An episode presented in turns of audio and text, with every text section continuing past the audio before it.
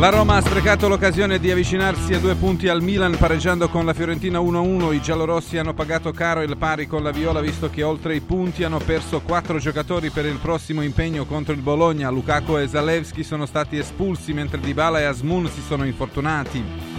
Dopo la partita il club ha ordinato a tutti i tesserati di non parlare con i giornalisti per evitare i differimenti. Il Bologna è la sorpresa più bella del campionato. La squadra di Tiago Motta ha vinto contro la Salernitana 2-1 e ora è al quarto posto con la Roma. La Lazio recupera Patrick per la gara contro l'Atletico Madrid in Champions e Romagnoli probabilmente sarà a disposizione contro l'Inter. Il Napoli prova a rialzarsi dopo le tre sconfitte consecutive tra la Serie A e la Champions. Domani arriva al Maradona lo Sporting Braga. Agli azzurri basta il pareggio per andare agli ottavi della Champions. Se passasse, il Napoli sarebbe in buona posizione di scavalcare la Juve per andare ai mondiali per i club. Stefano Pioli rischia seriamente di non mangiare il panettone per il Natale. Se perdesse contro il Newcastle, il tecnico emiliano sarebbe sulla porta d'uscita a Milanello. Buona notizia per i rossoneri: Leao è pronto per il rientro, ma la difesa rimane in emergenza. L'Inter ha l'imperativo della vittoria contro la Real Sociedad per vincere il girone in Champions e evitare le grandi europee negli ottavi. La Juve sta cercando i rinforzi per rimanere in corsa per lo scudetto. In lista ci sono Phillips del City, Hoiberg del Tottenham, Sudakov dello Shakhtar e Cop Miners dell'Atalanta. Il weekend nero delle big in Europa, il Bayern è stato demolito dall'Eintracht a Francoforte 5-1, lo United umiliato all'Old Trafford dal modesto Bournemouth 3-0 e alla fine il Girona ha battuto nel derby catalano il Barcellona 2-4 al Camp Nou. Buongiorno, bentrovati sulle frequenze di Radio Radio e buon lunedì a Francesco di Giovan Battista. Buongiorno Gelco, buon lunedì a te, buon lunedì a tutti. Viva il Girona di Michel. Eh sì. Viva il Girona di Michel. La capolista pieno, della la Liga. capolista, pieno zeppo di ragazzi che gioca un calcio molto dinamico. Se c'è da andare in verticale va in verticale, se c'è da palleggia palleggia. Bravo, bravo, bravo, bravo. Ora magari non vincerà la Liga, però fino a questo momento un cammino veramente impressionante. Con una valorizzazione dei, dei, calciatori dentro notevole. Notevole, notevole, notevole. Ricordiamo sempre poi che il Girona non è da sola perché ha tante sorelle, perché è all'interno della galassia del Manchester City. Eh sì. Quindi... E quindi ci sono uh, Emirati Arabi Uniti. Sì, no, ma dietro poi, ma poi non, non se, al Girona non serve per forza acquistare i calciatori, li può anche prendere in prestito. Ce, ce ne sono diversi in questo momento in prestito: Savio, Jankouto, eh, Zigankov, tutti i calciatori che o li comprano oppure se li fanno prestare da una delle, delle varie. E, e c'è sta pure il Palermo in mezzo, eh? eh certo. Che ieri ha fatto 3 a 3. E poi i cinici e i cattivi direbbero: Ma come mai eh, hanno mandato via Castellanos che è arrivato alla Lazio e loro stanno in vetta della classifica? È stato in vetta, sì, effettivamente. Però quello direbbero solo i cattivi. E non sono i cattivi i nostri amici che sono già collegati con eh, noi. Nando Orsi, buongiorno. Ciao Nando. Ciao ragazzi, buongiorno a voi. Buongiorno. Buongiorno a Mario Mattioli. Buongiorno, buongiorno a tutti. Buongiorno. E buongiorno al bomber Roberto Pruzzo. Ciao Roby. Ciao. Dove c'è Nando? Sì. E la cremeria? Nando? Che vuoi stamattina? Che vuoi? No, no, non voglio Vuoi sparare sugli arbitri, Tutta bomber? No, ma io non sparo su nessuno, siccome che gliel'avevo anticipato a Nando, ora si, si ricorderà sicuramente. Sì, me lo ricordo, me lo ricordo. Gli avevo detto, ricordo. guarda che la Roma finirà, finirà presto una partita in nove, manco l'ho detto, ma neanche l'ho detto, non lo so, potevo sapere, prevedere, no? La Roma ha finito in nove, era soltanto questo appunto che... Vabbè, però, vabbè, però, però quello di Lukaku non mi puoi dire che non era espulsione, dai. No, ma per la volta di Dio, vale tutto, il, il solerte Rapuano, ma ragazzi, ma Rapuano, ma l'hai visto come... Eh... Bomber, però ieri Rapuano Porello c'entra poco, eh, sul... Bravo, No, Rapuano, ma Rapuano per dirti che, che la volta precedente per buttare fuori il giocatore de- del Sassuolo ci è voluto il, il piccionaia, ci è voluta tutta la, la, la picciona lì, non c'è stato bisogno perché il solerte Rapuano anche su Però l'avevi, però l'avevi detto, però l'avevi Te detto. l'avevo anticipato ragazzi, te l'avevo è Però loro, eh. però loro se la sono cercata, eh. Loro Sì, sono un po' attenzione, cercata, eh. attenzione, non è finita lì, eh, non, è, non è assolutamente Eh. finita lì. Ah, cosa ti Eh, aspetti eh, che succede- succederà? No, è che succederà che il solerte Rapuano non sarà lu- l'unica volta, insomma, ci saranno degli altri solerti. Umar Oh, ma Soler. Ma ragazzi, ma secondo voi eh, gli arbitri ce l'hanno con le romane? Perché anche la Lazio e anche quelli che seguono Lazio sono stati molto arrabbiati sì, per eh, l'arbitraggio a Verona. Ce l'hanno con gli arbitri, eh, con le squadre romane? Mattioli? Ma non lo so, io, io sto zitto perché qualsiasi cosa sarebbe eh, non, Mario, non ti, fare gradita. equivo- non ti fare equivocare, mi raccomando. No, no, eh, ma si equivoca chi non vuol capire. Per cui, sai, non, non ci sono molti, molte vie d'uscita.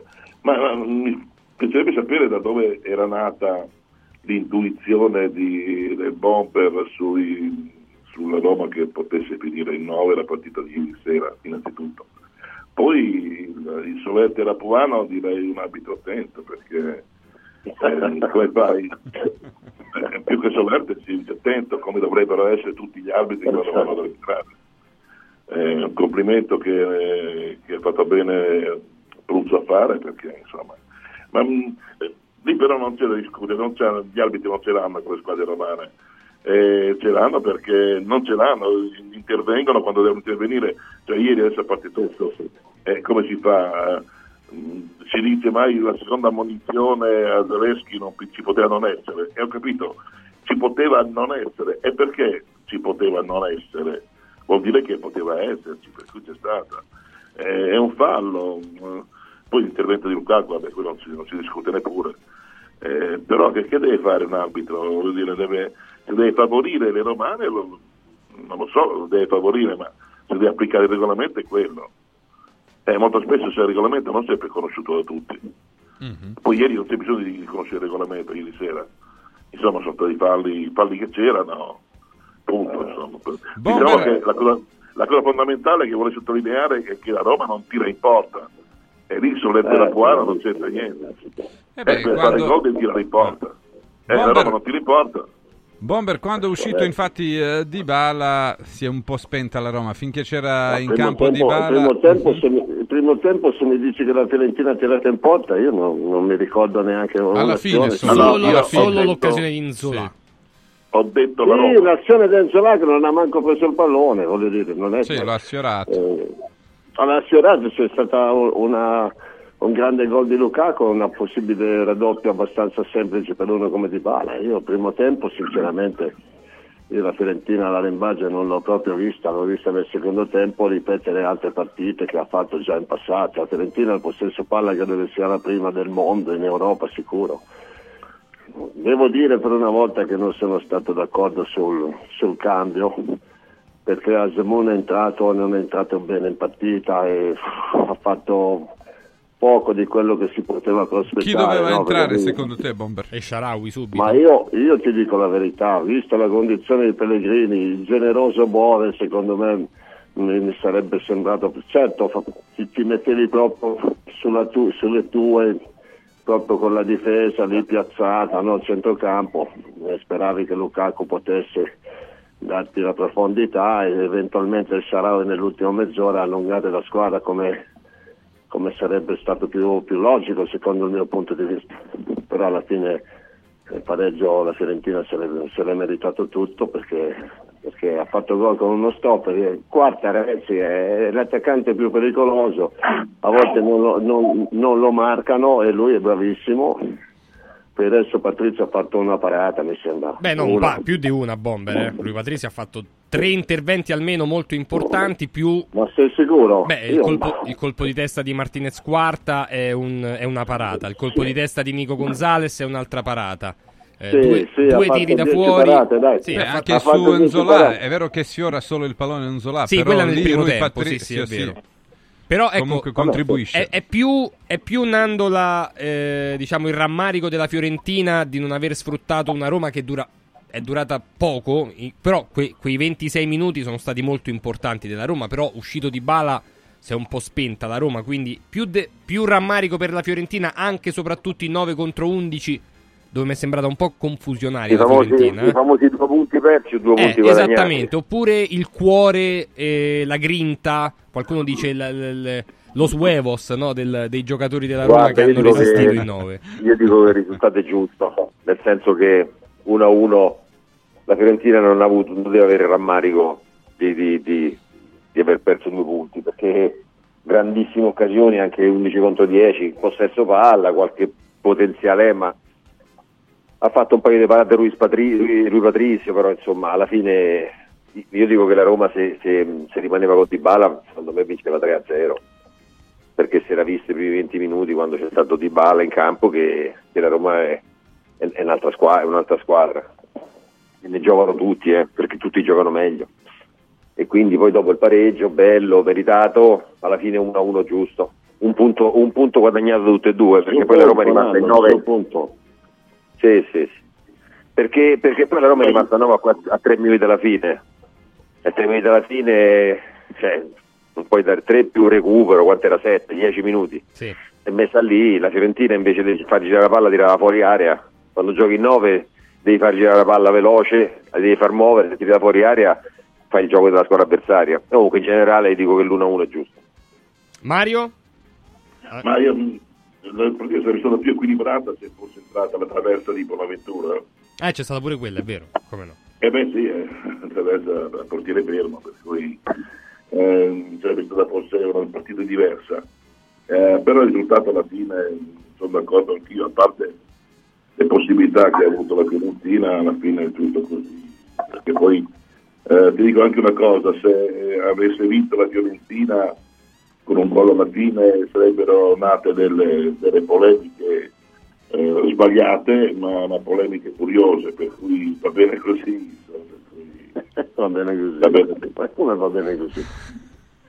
Comunque, Eh, va bene detto, così. comunque detto, Eh, detto questo, però detto questo, la domanda è ma cioè, per quale motivo la Roma ha dovuto fare una partita così nervosa? Cioè quel fallo di Lukaku, cioè uno mi deve spiegare quel fallo di Ma Lukaku. ma le- Eh beh, ma arriva alla guarda, fine Nando, eh. Posso dire, Nando, non era successa una partita eh, che non c'era stato niente, fino all'espulsione di Zalè io non mi ricordo azioni. Però l'espulsione del Zanetti e quello se ne va, quello da dietro è già ammonito, è ovvio che du- due, due gialli ci devono stare. Eh. Poi no, dopo ma lì, ma lì, ma lì, ma per l'amor di Dio, lì solerte, il solerte arbitro, che non è un grande arbitro, fa, prende la decisione, lo manda fuori. Da quel momento mancavano Ho capito, ma se, ma se il solerte giocatore già ammonito fa un'entrata di quel genere, vuol dire Eh, che è un entrata- un un'entrata, spaccagambe, cioè, come la vuoi chiamare Mari quell'entrata lì? Perché il giocatore È è andato per terra È- e ha cominciato a è sbraitare che voleva il cartellino, no? È naturale. È un è un fallo non cattivo, ma è un È fallo da ammonizione. Che devi fare? Eh, è un Eh, fallo eh, del ginocchio. Diciamo che non è Nando, scandalo, diciamo. Ma Quante pri- Zaleschi? Zaleschi, Ah, Zaleschi, Zaleschi. così, no? Cioè, poteva magari anche non ammonirlo, cioè facendo la Sì, finta. ma a centro, Ecco, a centrocampo un fallo all'altezza Eh. del ginocchio dell'avversario di solito si ammonisce. punto. All'altezza del ginocchio. No, vabbè, è andato, è andato fuori, te- è andato Sì, fuori fuori tempo, e l'ha tempo, preso. sì, Poi sì, lì sì. Anche Marelli Ma- ha detto che era eccessivo il, il Ma dai. Mario, ma, come- ma Però- come, come l'hai vista? La, la rovescia la parla Comunque, nell'azione. e comunque se andate a vedere, se andate a vedere ieri, io ho fatto, ieri ho fatto, Mm. ieri ho fatto dove l'ha preso? Aspetta, aspetta Mario, sentiamo Na- Nando. Nando ha fatto eh, Frosinone, fatto- Frosinone Torino. Sì. Frosinone Torino, Sì. Oiono doveva essere espulso dopo 12 Ammazza, minuti vera- veramente. Oh. Hai visto, l'hai vista Eh Francesco? sì, l'ho visto Cioè, sì. Cioè, Eh, doveva essere espulso e l'arbitro non lo espelle. L'altro, ho ieri sera a Salernitana, DA, ha dato un calcio a uno ma che perché, infatti, ma perché non non l'ha neanche ammonito? Ma, ma che modo è? Cioè, secondo me, Eh, quando ma- ci sono hai queste situazioni, quando ci sono- secondo me gli arbitri devono essere fermati per un mese. Eppure quelli del VAR, un mese fuori. Un mese fuori, così vi imparate, perché non è possibile non buttare fuori un giocatore o non ammonire un giocatore. Io su Quindi certi o c'è falli sarei. Sai, io su certi falli brutti sarei d'accordo sul tot tempo sta fuori quello che si è, for- fatto male, to- tot tempo stai fuori te. Cioè, se tu mi, mi vieni con la gamba alta sul ginocchio e mi rompi il, il crociato, mi spezzi la tibia, se io sto fuori sei mesi, stai fuori sei mesi pure te. Ah, non è male come Cioè, l'idea. ma se aspetta, se su, su falli brutti, eh, anche quasi intenzionali, cioè io mi ricordo una, ehm, una partita con, eh, con, Dos, con sì, Dossena forse? O Dessena che giocava nel Brescia? Ah, sì, sì, sì, col, ricordo, o col Cagliari in ricordo. Serie B che si spezza la tibia lì con un fallo brutto. E lì sto fuori in anno stai fuori in anno pure te. Eh, almeno poi ci ripensi. Perché è vero che è uno sport di contatto ma i contatti Certo. devono essere regolari.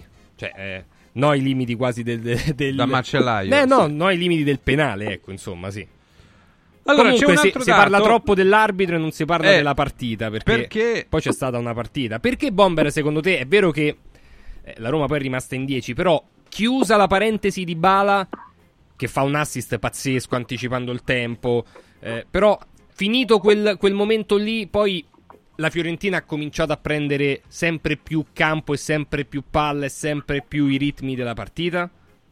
Possibile che esca di Bala e esce un po' tutta la luce? Poi la Roma si è difesa, ha fatto quello che doveva fare. Però a livello di gioco, cioè il- i primi 20 minuti della Roma e i restanti 70 sembrano due squadre A me, differenti. a me è sembrato che il primo tempo non sia stato così clamorosamente in mano alla Fiorentina. Ti ripeto, ha avuto un'occasione con Giovà che non ha preso manco il pallone, per il resto era una, una partita in controllo come ti potevi aspettare dal momento in cui, ti ripeto, io credo che la, la Fiorentina sia la squadra che ha, che ha più possesso palla in tutta- in tutto il nostro campionato. Certamente ti sono venute meno tutte quelle prerogative che potevano allertare di più no, una squadra di italiano perché praticamente Asmoon purtroppo non, non è riuscito a entrare in partita, ha fatto delle cose po- poco, poco positive e poi nel secondo tempo le cose si sono ancora di più accentuate. Però ti ripeto, non, non è stata una, una rinuncia, eh, ti hanno anche costretto, poi in 10 ti, ti- aumentano le difficoltà, siamo poi eh, come diceva anche Nando prima, mh, rischiare qualcosa. Io, io ti dico Patrizio, un- una volta sul palo per poco se la tira in porta, ma ha, fatto, ha tenuto lì due buoni palloni, che si è difeso perché era il caso di farlo. Non su una squadra paritaria, eh. Eh, la Fiorentina è agli stessi punti della Roma, non è che ti potevi aspettare un predominio totale. È andata così, la, la Roma ne esce malissimo perché perde due giocatori, o tre, o quattro, non so quanti, e le prossime partite saranno veramente molto dure. Mm, Nella, nella partita poi appunto ci sono state, prima parlavamo dei rammarichi, de- de- dei demeriti, insomma, però eh, Nando a un certo punto eh, c'è stata una, una partita cambiata evidentemente no? Dalle- dal- dall'infortunio di Dybala. Secondo te perché? Chiaro, eh, Dybala fa la differenza, questo è indubbio, no? Però è, è entrato Beh, anche Asmuno, cioè la Roma si è abbassata anche un po' tanto, eh. croce di Bala, Eh, non purtro- solo eh, delizia. È, eh. chiaro, Gelco, quello sì. perché quando c'è, perché quando c'è giocatori di questa qualità non serve fare tanti schemi, gli schemi se li inventa un po' lui, Eh, però poi dopo quando ti esce c'hai giocatori tutti fisici, tutti quanti che... E quindi ovvio che, che- che quando- quando- perché la qualità nel calcio è fondamentale al- quando è lì davanti, no? al di là dell'inventiva che può aver avuto Di Bala nel far gol, un gol meraviglioso, colpo di- con l'est- l'esterno sinistro, però già la Roma fa fatica a sviluppare una manovra, poi dopo se gli deve anche di balla la fa ancora di più.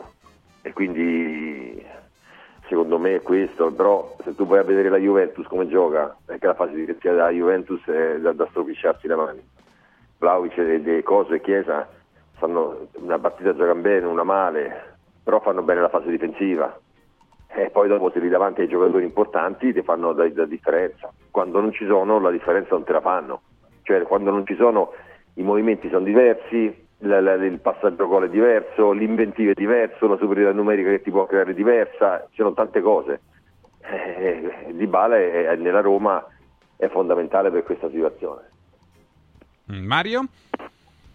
Ma stavo dicendo che poi ieri è mancato. Eh, avvicinati eh, alla cornetta o al microfono, non Sì, so eh, cosa stai usando. eh. Ieri, ieri è mancato clamorosamente anche Pellegrini, eh, per cui eh, che di solito mh, è un surrogato di Dybala in mancanza, non all'altezza, ma è un surrogato buono.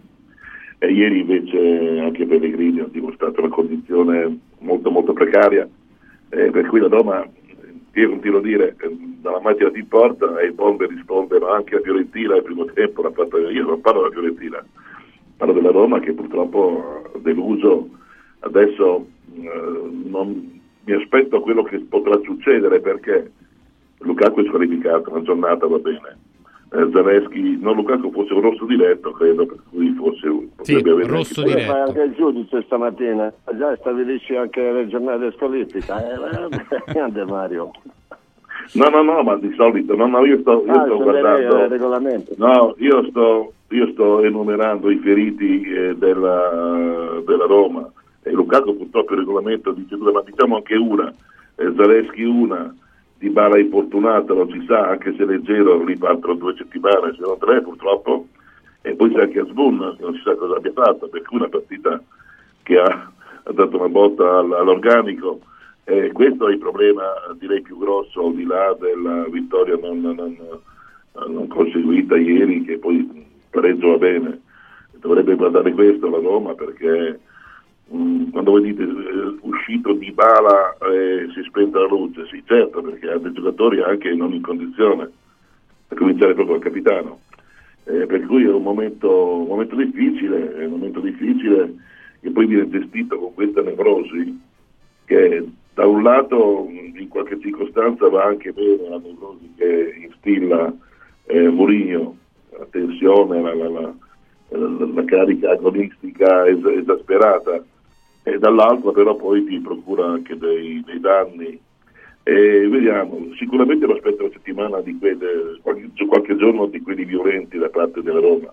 Il fatto poi di non presentarsi nessuno alla conferenza stampa, passi per Mourinho, io lo immaginavo, ma tutta la società mi sembra esagerata, mi sembra anche un pochino voler esa- autoesasperare alcuni, alcuni episodi che sono accaduti nella partita. Non è un comportamento da grande squadra questo, è un comportamento da, da piccola squadra isterica, Eh, per cui eh, questa è una, è una falla che la Roma deve assolutamente tentare di risolvere, perché altrimenti non si va in nessun posto così, non diventano una grande squadra in questa maniera. E poi un dato curioso statistico è che eh, quella di Lukaku è la sua prima espulsione eh, nelle partite di campionato, quindi eh, è ancora più diciamo, inspiegabile per quale motivo ha avuto questo diciamo, momento di, di follia, perché inseguiva per 70 metri e poi... Secondo me era anche un po', tra virgolette, frustrato dal Sì, fatto sì, che certo. il secondo tempo è stato un secondo tempo da. Nella maggior parte della partita da spettatore. Poi, anzi, addirittura si era inventato una, una rifinitura per eh, Sharawi. Sì. Quindi da solo Lukaku ha fatto quello che poteva, Poteva. forse quello che era oltre le sue possibilità. Quella corsa è stata veramente. Poi, tra l'altro, Quame è fortunato perché c'ha la gamba alta. Perché se Quame c'ha la gamba piantata, sai dove Eh, la certo. la tibia doveva finire. Lì, ma quante ne abbiamo visto di quelle Eh, Bomber, però quella è brutta, eh, perché il- Eh, perché- ho capito, ma allora, e allora buttiamoli fuori tutti, però, a tutti, come ogni- ognuno che fa una scivolata alta, bassa, come Eh. vede pare, tutti rossi a casa. Eh, perché sennò allora quelli al bar che ci stanno a fare? No, però non sono tutti rossi. Però quella lì è, è con la gamba a martello, quasi sul. Eh, no. Cioè, se lo- l'ha preso per. gli Sì. A parte gli ha Tra strappato. eh, ginocchio e Però è- la fortuna è che l'ha preso di- quasi di Sì, sì, striscio. certo. Perché se lo prende pieno. Sì, comunque Lukaku arriva col ginocchio teso. eh, arri- arriva uno dei 90 kg a, a 300 all'ora. Insomma, non è proprio leggera come situazione. Però, allora- però, mh, bene, bene Lukaku nel cercare forse di dare pure una sorta di tra virgolette di scossa perché dice oh vengo pure io però beh. cavolo aiutatemi voi davanti Eh, ma poi eh, arriva adesso il Bologna e Lukaku non ci sarà, poi vedremo Eh. quanto verrà squalificato una giornata o due. Allora, prima di fermarci, volevo sentire anche la vostra a proposito eh, dell'arbitraggio che ha avuto la Lazio eh, sabato, perché ho sentito alcuni dei nostri eh, colleghi, alcuni degli opinionisti e hanno fatto le filippiche molto forti eh, contro eh, Airoldi, eh, l'arbitro della partita Verona-Lazio. Nandorsi, trovi eh, scandaloso l'operato di Airoldi al Bentegodi o no? Ma io non mi ricordo. Perché quelle- ricordavano i falli, perché non è possibile che Ah, la Lazio allora, ha avuto quattro ammonizioni, Verona a parte espulso Duda nessuno, poi eh, ci sono stati anche sul eh, gol annullato a Casale se c'era da annullare. Sai, il gol annullato a Casale, il gol annullato a Casale come al solito è un, è un- è un gol annullato che, che prima non, neanche lo guardavano, che se tu vai all'estero neanche lo guardano, cioè non- non c'è proprio, non, non c'è proprio nessun dubbio. In Italia purtroppo dove dobbiamo fare i fenomeni, eh, la spintarella, il pizzicotto, la tiratina dei capelli, la tiratina di maglia, diventano de- delle punizioni. Ah, hai visto che t'ho trovato, che nessuno aveva visto. Que- punizioni, cioè, gol così annullati o spintarelle così sono ridicole. Poi dopo, eh, se tu le vedi il replay, è una spinta, può darsi che lo sbilancia, ci può stare. Ma in generale, eh, secondo me non è da annullare un gol così. Poi dopo tu la rivedi, la spinta un po' c'è stata, quindi è possibile che ti, che ti possa dare il fallo. Detto questo, io non, non ho visto, non ho visto una, un, un, un arbitraggio scientifico, ho visto un arbitraggio normale, però niente di che. Io no, mm-hmm. non mi sembra. Mattioli? No, anche io di, di errori gravi non, non, ne ho visto, anche se il VAR, ma non soltanto per questo episodio, io, io lo chiamo una, uno strumento di investigazione più che di chiarimento per qualche situazione calcistica, che un'investigazione, e quello che ricordava Nando adesso lo è, perché si va a vivisezionare i contatti che c'è tra i calciatori, ragazzi, ma fate giocare a pallone. Giocare a pallone prevede anche spinte, eh, qualche scontro di gambe, qualche calcio. Eh, ci sono cose che sono normali nel gioco del calcio, non è una pallacorda. Eh, per cui eh, il VAR va a investigare, ti rallenta tutto, è chiaro che rallentando tutto ti uh, aumenta a dismisura la realtà delle cose. Per quanto riguarda l'arbitraggio, l'arbitraggio è stato normale, normale, non ha brillato né in un senso né nell'altro, ho preso soltanto a chiedersi come mai, e invece è la Lazio che a un certo punto scompare dal campo e viene a mancare la, la compattezza, viene a mancare la forza, viene a mancare eh, la volontà, viene a mancare tutto quello che serve invece una squadra che, che, fa vedere a tratti, ma nei momenti topici della partita sono tutte caratteristiche che scompaiono.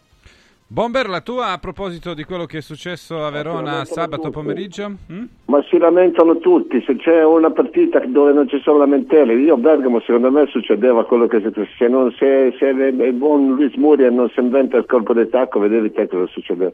Eh, in, altre, in, altre, partite c'è sempre da recriminare perché loro usano la tecnologia in maniera impropria nel senso che sono fatti un regolamento e, lo interpretano invece che applicarlo, quindi c'è sempre da, da recriminare. Ora io sul fatto de, de, della Lazio che possa avere da ridire sull'arbitro credo che sia normale, rientra nella normalità delle cose perché ogni domenica ce n'è una. Mm. Sì, però vorrei andare anche dopo, tra poco, sulla partita della Lazio, perché anche qui non, es- non esiste solo l'arbitro, ma esiste pure la partita ed effettivamente oltre al gol di Zaccagni c'è stata eh, una Lazio forse migliore rispetto alle ultime uscite, però sempre un po' troppo passata, sì, esattamente.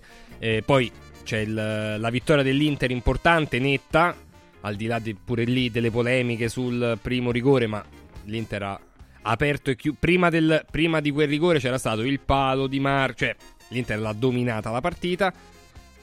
Quasi, quasi, un anno fa praticamente c'è stata Juventus-Napoli che sembra un'era geologica fa, ma la Juve porta a casa un'altra vittoria per 1-0. Prima di tutto questo però eh, un eh, messaggio importante per tutti, eh, per Radio Radio, per gli ascoltatori, che è quello legato ai panettoni di quest'anno, che sono i panettoni panzini. Li trovate su radioradioshop.it, sono come al solito stati scelti, selezionati, assaggiati prima e sono dei panettoni di grandissimo livello, premiati e scelti dal Gambero Rosso, tra i migliori panettoni artigianali del 2022.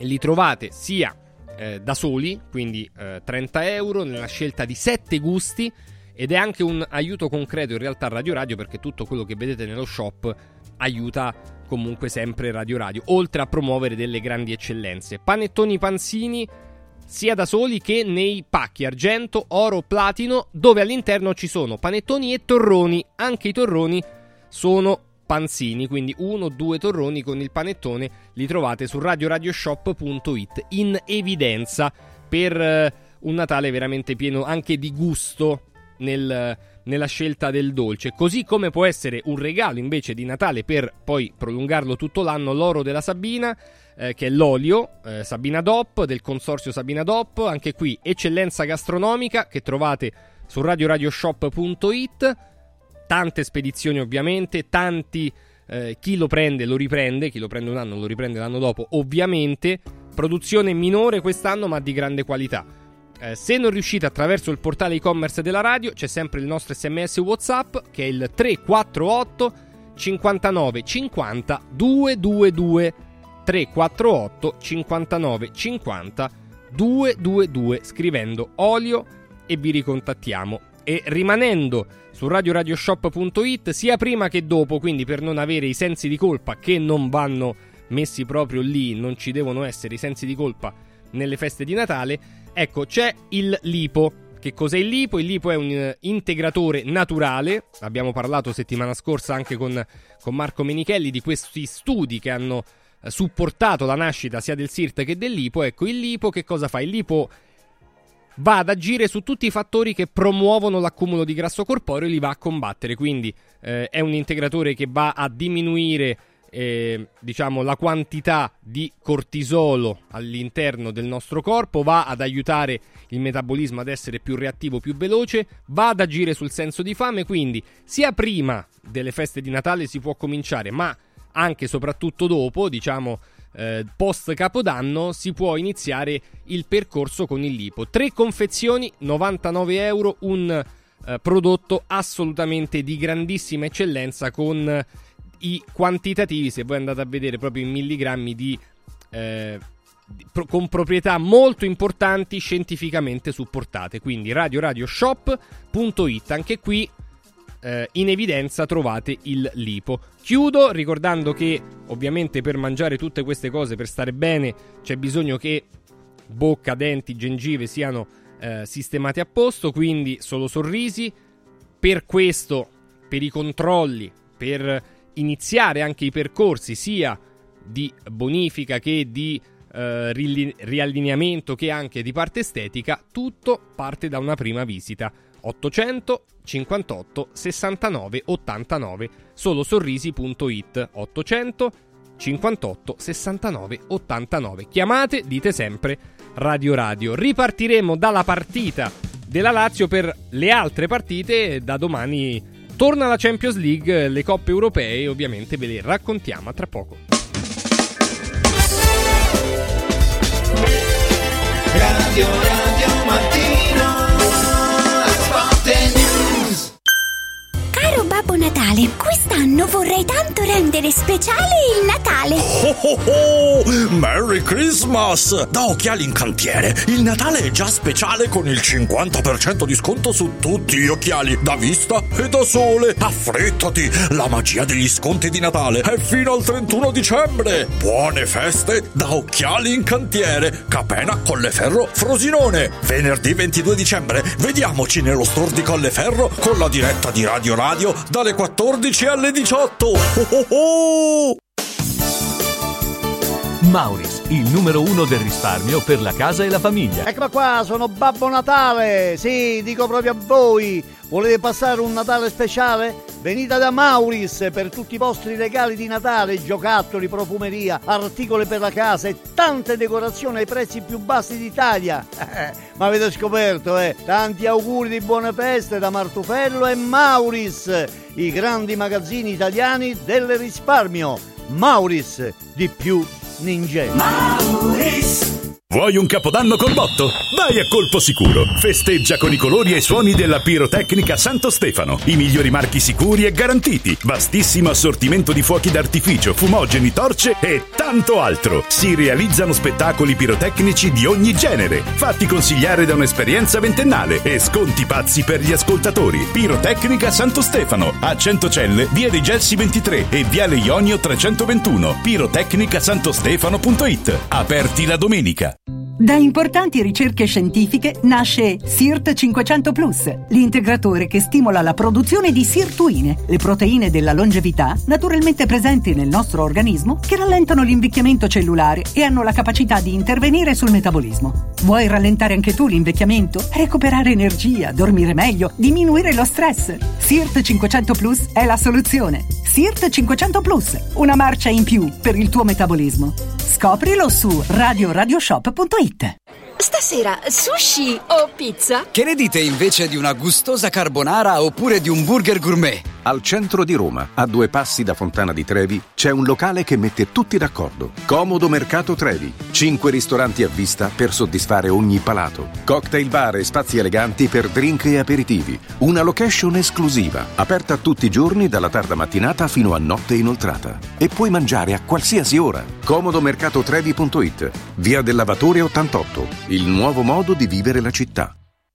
Press Up stampa su tutto, dal piccolo al grande formato. Bigliettini da visita, cataloghi, volantini, shopper e molto altro personalizzati con il marchio della tua azienda. Vai su radioradio.pressup.it, clicca sulla vetrina di Press Up e scopri la vasta selezione di prodotti per regali natalizi unici e originali come cover, plate, palline, tazze, personalizzati con una foto o una frase di auguri. Vai su radioradio.pressup.it, il tuo stampatore online.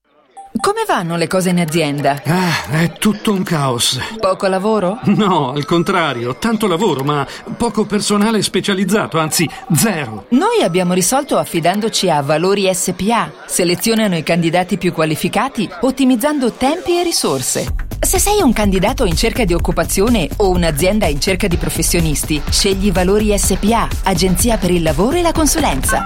06 62 27 90 54 o valorispa.it.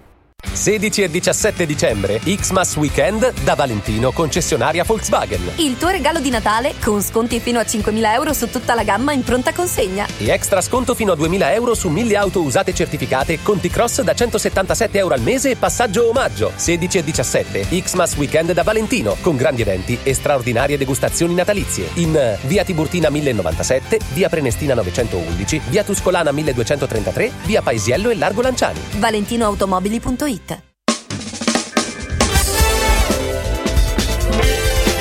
Radio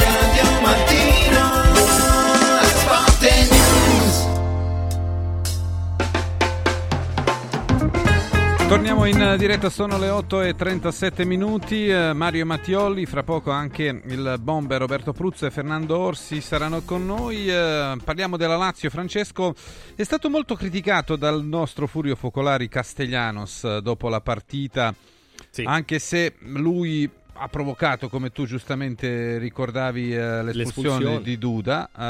eh, e poi Che forse la non par- è che Immobile ha fatto molto di più. Forse la partita prima. di Verona è quella meno indicata per, per attaccare Castellanos. Cioè, ora, eh, no- non so che ne pensano i nostri. Ecco, è arrivato anche Nando, Mario col bomber. Però la, la partita di Verona è forse quella meno indicata per, per, diciamo, puntare il dito su Castellanos per quello che non ha fatto la Lazio. Ecco, non so, Nando, se tu sei non è un d'accordo. problema, non è un problema di Castellanos se la Lazio, eh. cioè, cioè, cioè, cioè Castellanos non è, non, è assolutamente, non è assolutamente il responsabile di una, di una situazione dove la Lazio sta facendo male dappertutto, cioè, da- da- dall'allenatore al, al- al- al giocatore, l'ultimo, quindi non è il Castellanos, è Castellanos, è Felipe Anderson, è, è il mezzo al campo, è la fase difensiva, è tutti eh, hanno 21, hanno 21 punti, hanno perso punti contro le ultime in classifica, stanno giocando male nonostante poi l'allenatore dica che è stata una buona partita, non è possibile, la Lazio è migliore, la Lazio è meglio, della, ma, ma meglio di che? Meglio di che? Cioè, non è meglio, la Lazio ha fatto le stesse cose che, che ha fatto con la Serenità ed è stata fortunata a non perdere, perché quelli sono rimasti in 10. Quindi, quindi ancora una volta un passo indietro di una squadra che io non riesco a capire per quale motivo non riesce più a trovare, più a indovinare una partita decente in campionato.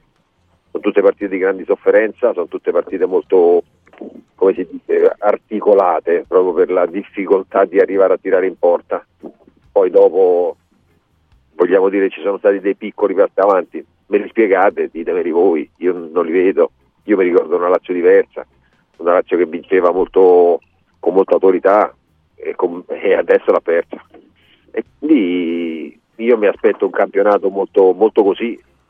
E, e adesso c'è questa partita con, con il- con l'Atletico Madrid che spero Sì, e possa poi essere contro l'Inter, sì. e poi contro l'Inter, quindi sai, contro le grandi squadre, non lo so, devo dire che la Lazio quest'anno un po' mi, mi lascia perplesso, no? mi, mi stupisce, mi stupisce al contrario perché non mi aspettavo assolutamente che dopo 16 partite, 15 partite potesse avere 21 punti e essere settimo, ottava, non in classifica, non so dov'è, e, e ad avere un'involuzione di gioco così, con tutti i giocatori dell'anno scorso. Bomber, eh, il dato di fatto è che la Lazio ha segnato solo 16 gol in ehm, quante? 15 partite del, del campionato, quindi poco più di uno a partita è per una squadra del È livello quello che colpisce, no? Quello che colpisce negativo, proprio la difficoltà rispetto all'anno passato che ha la squadra di costruire delle situazioni, di giocare un certo tipo di calcio. L'altro giorno sembrava che le cose stassero cambiando, nel senso che si sono, si sono svegliati, tra virgolette, i, i due che l'anno scorso hanno fatto la differenza, Felipe e Zaccagni, ed hanno confezionato un, un gran bel gol. e da lì poteva venire fuori un altro tipo di partita, perché l'avversario è veramente in grande difficoltà, riesce poi a, a riportarla in pareggio, gli è successo più di una volta e lì, e lì è mancata la Lazio, lì, lì aveva l'opportunità di poter eh, fare male, raddoppiare, poi prendere un gol. Ragazzi, io portiere della Lazio ultimamente eh, purtroppo bisogna mettere in lista anche loro quando sono bravi, che sono i migliori in campo e quando poi dopo sono i peggiori. Eh, certamente non puoi addossare le colpe a un, a un singolo episodio, eh, però in certi momenti serve come. Eh, il portiere ha fatto una roba che non, non- non- non si può vedere e da lì la squadra non ha avuto più la forza eh, di reagire, di rimettersi a giocare un calcio normale, diciamo. Eh, se ti vengono meno poi i grandi protagonisti, a cominciare da Alberto e passare per, per Immobile che sembra veramente lontano, lontano da una forma eh, da una forma che gli potrebbe, gli dovrebbe consentire. E poi la squadra di conseguenza non ha quella reazione neanche nervosa che la dovrebbe portare a ribaltare la situazione anche perché non è drammatica. Questo è un campionato che da- dalla terza in giù aspetta veramente tutti. Mario Mattioli, perché la Lazio è così, eh, possiamo dire, irriconoscibile in questa stagione? Ma guarda, io continuo, continuo a dire quello che ripeto come un mantra da diverse settimane. Eh, a mio avviso, chiaramente le nostre sono opinioni.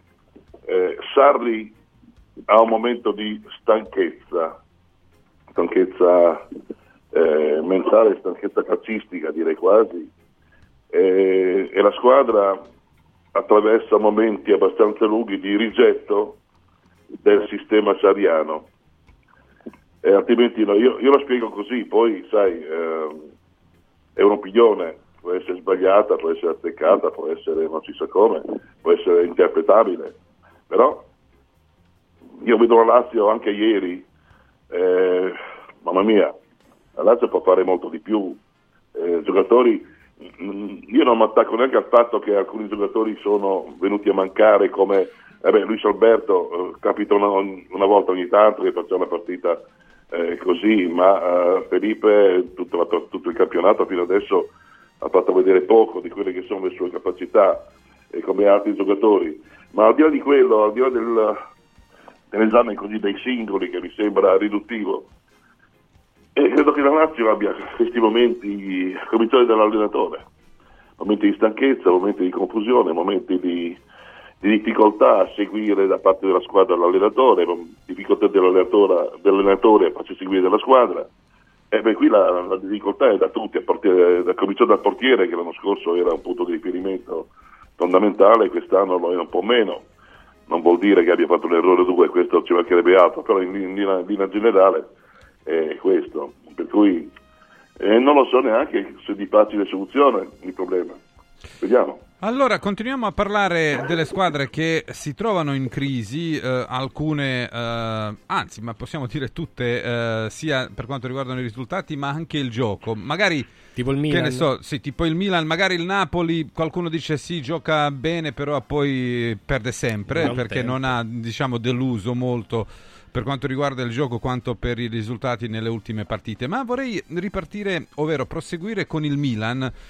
Perché eh, alcuni dei nostri colleghi che seguono il Milan quotidianamente dicono oh, che eh, Pioli veramente rischia molto eh, questa settimana eh, per quanto riguarda la sua panchina, ovvero Se dovesse perdere contro il Newcastle e quindi uscire completamente dalle coppe europee, rischierebbe di eh, saltare e di non mangiare, come si dice, il panettone.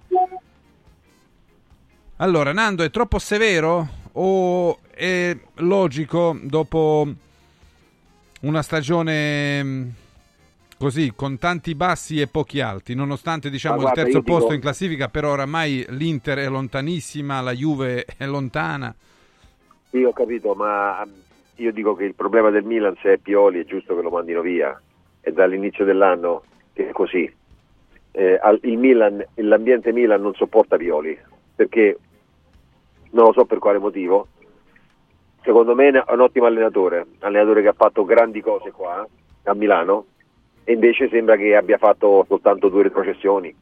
Però indubbiamente quando una persona a pelle non piace, non piace. E all'ambiente Milan Pioli non mi è piaciuto, al pubblico. E quindi secondo me farebbero meglio a mandarlo via, perché così almeno vanno a cercare un altro allenatore che sicuramente gli darà molto di più di quello che ha dato Pioli in questi due anni. La mia è, una- è- è molto ironica, è molto provocatoria, questo per dire che molte volte quando c'hai delle- della roba buona in casa guardi sempre dall'altra parte perché pensi sia meglio, invece poi dopo ti accorgi che è peggio. Quindi se il Milan vuole mandare via Pioli perché eh, esce fuori dalla Champions League in un girone che all'inizio avevamo detto che era un girone infernale, dove riusciva, dove rischiava di uscire perfino il Borussia, perfino quindi eh, va, bene, va bene così, va bene così al Milan, andrà bene, andrà bene per, per chi arriverà. perché il problema non è tanto tecnico, è quanto di, non lo so, a pelle, di rapporti, di qualcosa. Pioli non è mai piaciuto. E, e quindi è, è giusto che, che il Milan prenda un altro allenatore, che l'ambiente abbia un altro allenatore. E comunque rimane terzo in classifica e, e intanto... mh, Sì, rimane sempre terzo, terzo in classifica e, e tutto quanto quello che è successo in questi due anni. Eh? Sì, esatto. Mario Mattioli, invece voglio chiederti quanto durerà secondo te il duello tra la Juve e l'Inter? O meglio, tra l'Inter che prima e la Juve.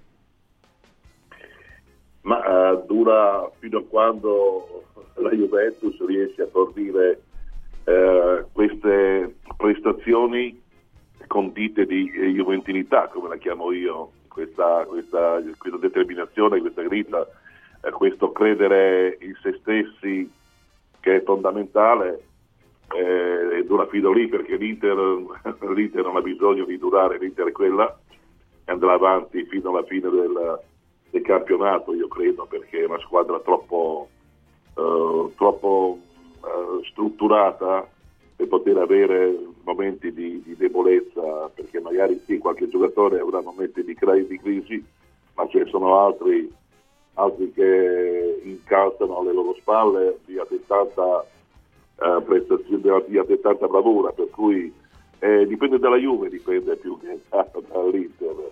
La Juve io mi auguro che riesca a fornire queste prestazioni che sono indubbiamente di altissimo valore, eh, di altissimo valore proprio de- per, per concentrazione, per determinazione, per consapevolezza dei propri mezzi, perché quando, eh, quando giochi così, quando ti difendi così, quando poi reagisci così, vuol dire che sai quello che vali e ti fidi di, di te stesso.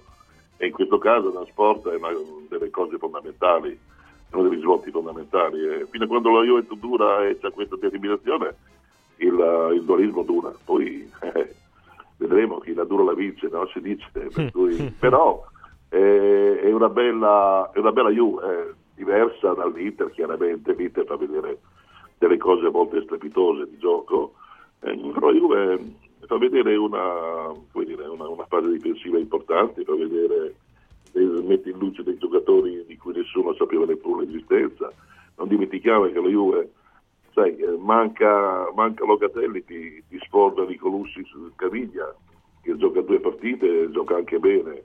E tanti ragazzi che qualsiasi altra squadra non avrebbe neppure pensato di poter inserire nella prima squadra in, in, eh, partite importanti. Nicolussi ha giocato contro l'Inter, eh, per cui eh, occorre anche sottolineare questa, questa vocazione che si è rinfrescata della Juventus, che era tipica per infilare in squadra ogni tanto i, propri giovani e quest'anno, quest'anno, anche l'anno scorso, però li vediamo con frequenza, li vediamo i giovani della Juve dare, dare effervescenza, dare volontà, dare brio, eh, insomma è una Juve che piace, a me piace, però eh, dire quanto dura eh, non è facile. Oh, Bomber, l'Inter dall'altra parte eh, vince anche la partita contro l'Udinese.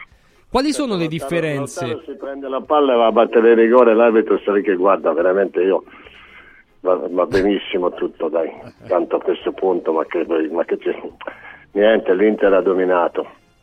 Eh, se questa è la domanda, Francesco, è è una squadra che ha delle qualità veramente notevoli, è capace di trovare un gioco, non di trovare, di avere, di avere una continuità di, di rendimento e di gioco anche se cambia i calciatori. Devo dire che in mezzo al campo non cambia quasi niente, eh.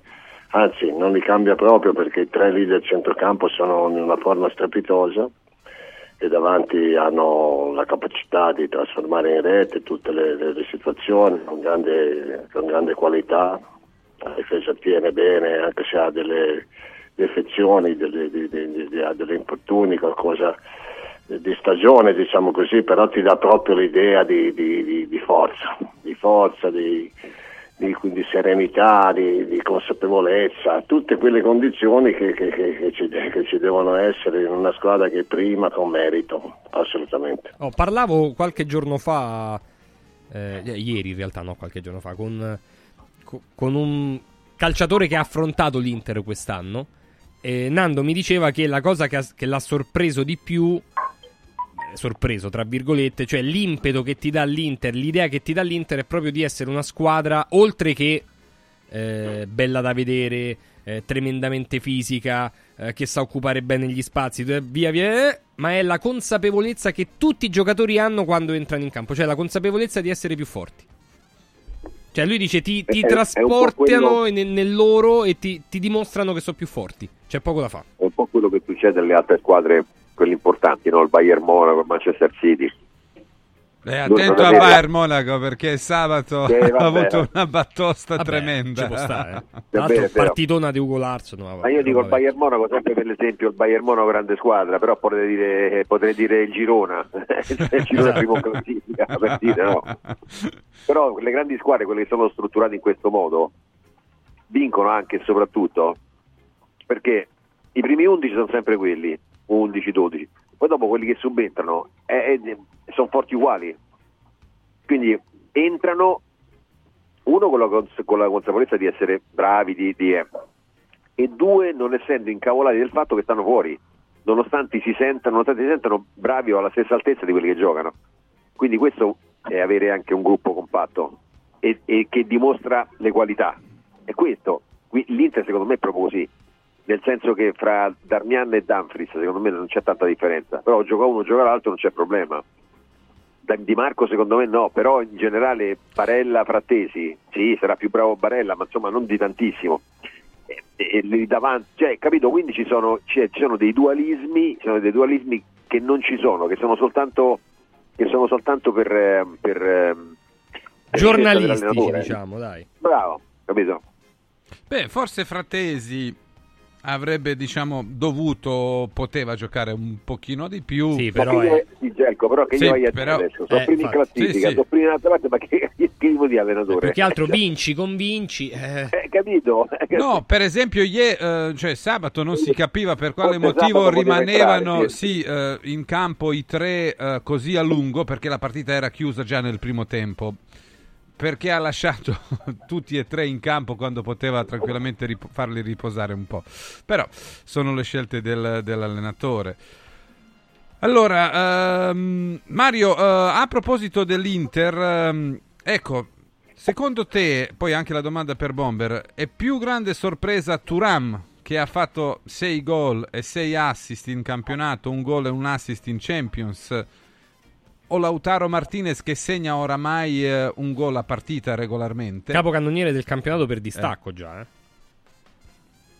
Ma eh, sono due sono due sorprese se vogliamo in- un po' diverse perché di Lautaro e Totti si conoscono ormai da anni, eh, questa continuità no, eh, una- ma la continuità però è, una- è un argomento che tocca anche Turam, perché Turam è sempre stato un buon giocatore ma dal rendimento altalenante. ti faceva X partite bene, poi si assentava per due o tre partite, poi tornava. Invece quest'anno tutti e due eh, hanno una continuità di rendimento. Di Lautaro non, non mi stupisce il fatto che faccia gol, mi, mi stupisce un pochino, non troppo, però la sua continuità di rendimento. Ha già avuto dei periodi in cui segnava ripetizione in maniera continuativa, però poi ha avuto dei momenti in cui non riusciva a buttarla dentro, che vi auguro di non avere quest'anno, perché magari arriverà. Eh, però fino adesso è una continuità che non gli si riscontrava eh, negli altri anni. E di, di Turam, ripeto, è la prima volta che noi ho sempre seguito questo giocatore perché ero convinto che prendesse la Juventus. L'ho sempre seguito e di lui ha, c'era sempre questa caratteristica, è un ottimo giocatore, lo sta dimostrando, eh, però della, non ha fatto mai della continuità la sua arma principale. Eh, quest'anno invece lo vedi presente a ogni partita, a parte una, forse due, però lo vedi sempre, c'è sempre, c'è sempre, c'è sempre, e la sua presenza è, è fondamentale. Io ehm, raffronto sempre i figli d'arte eh, dell'Inter e della Juventus, perché l'Inter c'è Turano che sta facendo sfaccelli, eh, Weah nella Juventus, anche quando sta bene, non, non, convince così tanto. No, allora, sentiamo quadrato, velocemente Bomber perché poi No, guarda, abbiamo un collegamento. facendo- Mhm. Stavo facendo una valutazione su che in Italia fanno gol tutti. Zirche è un giocatore fortissimo che però aveva il limite, no? ha un limite che non fa gol. E arriva qui da noi e fa gol. E fanno gol tutti fuori che gli italiani, è paradossale questa cosa. E quello che mi sorprende di più è sicuramente Turan. Io non mi aspettavo che potesse essere così decisivo per la squadra. E quindi credo che loro hanno- alla fine hanno perso Lukaku, hanno lasciato perdere Lukaku, ma hanno trovato un calciatore che, che- che è molto duttile, che va benissimo con, eh, con Lautaro e, e che sta dimostrando di essere un giocatore che ci può stare alla grande. E a proposito, la cosa curiosa, Francesco, è che i tre migliori marcatori italiani sono un, un esterno come Berardi, poi Colpani che è un trequartista, sì, e Bonaventura Io- che pure lui. Pure lui, sì, esatto. Non c'è uno Non c'è un attaccante. attaccante Eh, te lo classico. sto dicendo, io vorrei sapere quale sia il motivo, segnano tutti, più o meno tutti, ma, ma- ma veramente gli, italiani non riescono a essere in lista nella classifica dei marcatori. Grazie. Piano piano, piano Eh. piano, piano piano arriveranno. Grazie a Nando Orsi e a Mario Mattioli. Sono Grazie. pochi, sono pochi Eh, sì. italiani, sono pochi. Beh, troppo oddio, pochi. eh. Ci sarebbero, vabbè, comunque adesso c'è pure Retechi che si è mangiato un gol eh, sabato che la metà basta. Grazie Mario, grazie Nando, ad entrambi, buona giornata. Eh, diamo il buongiorno. Siamo molto contenti anche di, di darlo la, la mattina, oltre che averlo già ascoltato nel, nel pomeriggio. A David Raco della Calor Plus. David, buongiorno, ben trovato. Buongiorno a te, ben ritrovato. Un saluto a tutti i radioascoltatori. Ciao David. Senti, eh, voglio chiederti in questo momento eh, che insomma si parla tanto no, dell'energia, si parla tanto delle bollette, si parla tanto del risparmio. eh, qual è il tuo consiglio proprio sulla caldaia? Cioè, quanto è importante una caldaia, quanto è importante un tipo di caldaia e quanto è importante manutenere la caldaia in un certo modo? Bravissimo, è un bel assist mi dai perché comunque è partita la stagione invernale e bisogna controllare la caldaia. Sì, è vero che parliamo insomma di sicurezza, ma più che altro perché una caldaia che funziona non è sinonimo che tutto vada bene, che consuma, che consuma poco, che è sicura. E quindi che bisogna fare prima dell'accensione del mosifone, quindi soprattutto in questo periodo? Effettuare la manutenzione della caldaia. È un'operazione molto importante perché appunto si vanno a controllare tutti i dispositivi di sicurezza, si pulisce il bruciatore e poi soprattutto viene fatto con l'analizzatore, che è un po' come quello che funziona per le macchine, la prova del rendimento della combustione, che è un, una, mm, un importante controllo che ci indica quanto consuma la caldaia, quanto inquina, ma soprattutto quanto rende. E poi Ulteriormente ci indica se c'è un buon tiraggio della canna fumaria. Questo è molto importante perché tutti gli anni, ahimè, assistiamo a degli incidenti anche mortali appunto perché non c'è un buon tiraggio della canna fumaria. E se non tira la bene eh, la canna fumaria, i gas di scarico ci ritornano nell'ambiente, il cosiddetto monossido di carbonio. E purtroppo il monossido di carbonio è inodore e letale per l'essere umano. Quindi è importante, mi raccomando, effettuare la manutenzione della nostra caldaia almeno una volta l'anno. Noi per tutti gli amici di Radio Radio abbiamo fatto una cosa veramente strepitosa con un prezzo veramente che non si può rifiutare, perché appunto la manutenzione della caldaia, l'analisi fumi e il bollino blu che poi attesta effettivamente che l'apparecchio nostro è a norma, rende bene ed è sicuro, costa 100 euro di listino ma per gli amici di Radio Radio lo effettuiamo con uno sconto del 50%, anzi addirittura di più, con solo 49 euro. E la cosa importante è per qualsiasi marco e qualsiasi modello di caldaia. Ripeto, manutenzione, analisi fumi e bollino, invece che 100 euro, 49 euro per gli amici di Radio Radio. Quindi basta dicono la parola magica Radio Radio e pagano solo 49 euro. Oh, la cosa bella eh, della Calor Plus è che, eh, lo ricordiamo David, tutti i giorni dell'anno. Cioè, proprio tutti i 3, 6, 365 giorni l'anno, praticamente. Se c'è un problema, la Calor Plus c'è. In tutta Roma, Bravissimo. voi ci siete.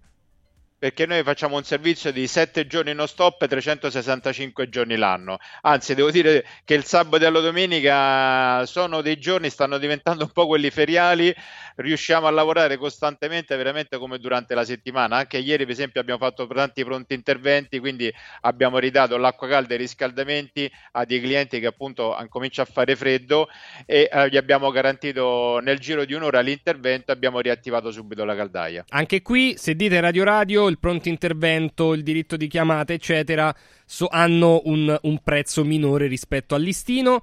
Eh, ovviamente, se vi occorre una caldaia nuova, la Calor Plus c'è, con eh, tutto quello che si può avere, con eh, delle- un occhio di riguardo per chi dice Radio Radio.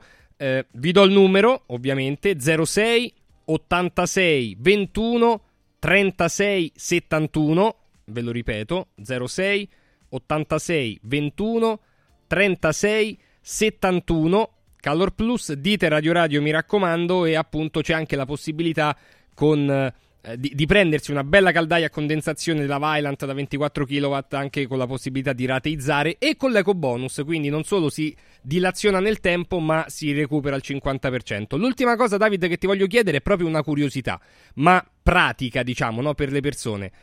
Eh, dalla tua esperienza, è meglio tenere i, i termosifoni e la caldaia accesa a una temperatura costante e quindi non fargli fare degli sbalzi e mantenerla, che ne so, 17 fino a 19 gradi, oppure accendere e spegnere in base a, a quando sentiamo freddo, ecco.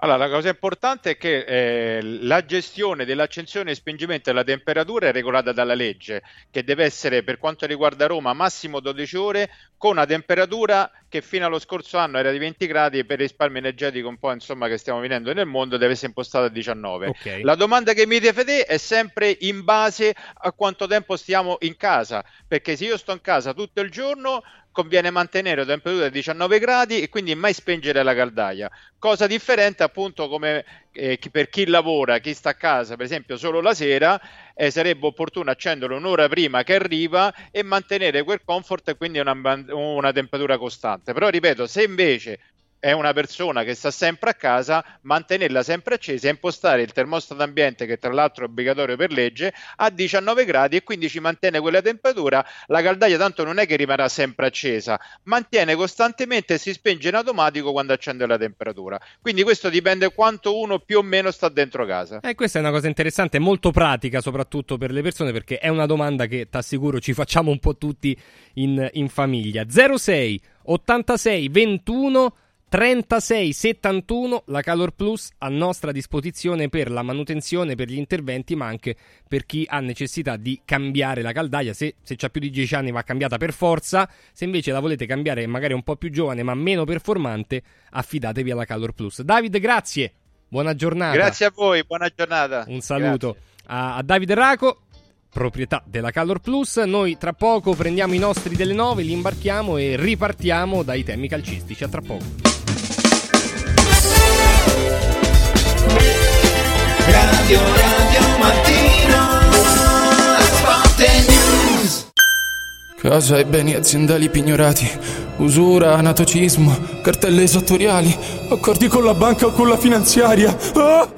Basta incubi! Chiama Sdebitop, il top del gruppo Sdebito. Avvocati e consulenti esperti ti aiuteranno a uscire dalla crisi e a risollevare la tua attività. Sdebitop si rivolge a privati, imprenditori e aziende agricole. Sdebitop ha sedi in tutta Italia. Chiama ora 850 60 30 o vai su sdebitop.it. Sdebitop, il top del gruppo Sdebito. 3, 2, 1, 4. 4 4. Entra nel mondo Club Kuwait e parti subito in vantaggio. Se scarichi l'app entro il 31 gennaio, ricevi 4 euro in omaggio da spendere per il tuo prossimo rifornimento. La voglio! Scarica l'app Club Kuwait entro il 31 gennaio. In regalo per te 430 punti stella convertibili in 4 euro per il tuo prossimo rifornimento. Scopri di più su kuwait.it. Kuwait, muoviti più liberamente. Basta fatica e mai più plastica. Da oggi con Water Solution hai l'opportunità di avere a casa, in ufficio o nella tua attività acqua depurata naturale, gassata e refrigerata senza limiti. E il risparmio è garantito. Per saperne di più, chiama Water Solution all'800 82 66 88 per ricevere un'analisi gratuita della tua acqua. Water Solution, soluzioni green per una corretta purificazione delle acque. Gross, maestri del fresco.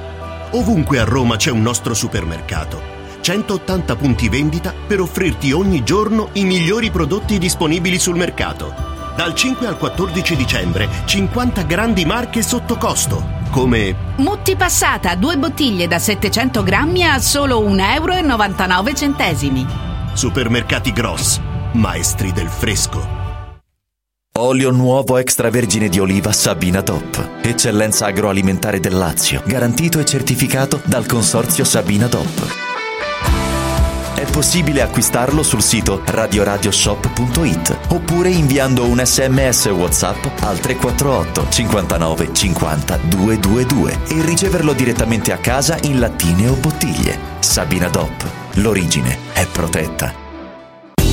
Il sistema Brick rivoluziona il modo di costruire, di progettare, di razionalizzare e gestire il cantiere. Le tramezze e le fodere interne degli appartamenti possono essere realizzate al momento della vendita, consentendo agli acquirenti di personalizzare la distribuzione degli ambienti. In una settimana si otterranno le pareti completamente tinteggiate e asciutte. State progettando un edificio? Venite a trovarci al punto Prefedil in via Prenestina 956 a 500 metri all'interno del Gra.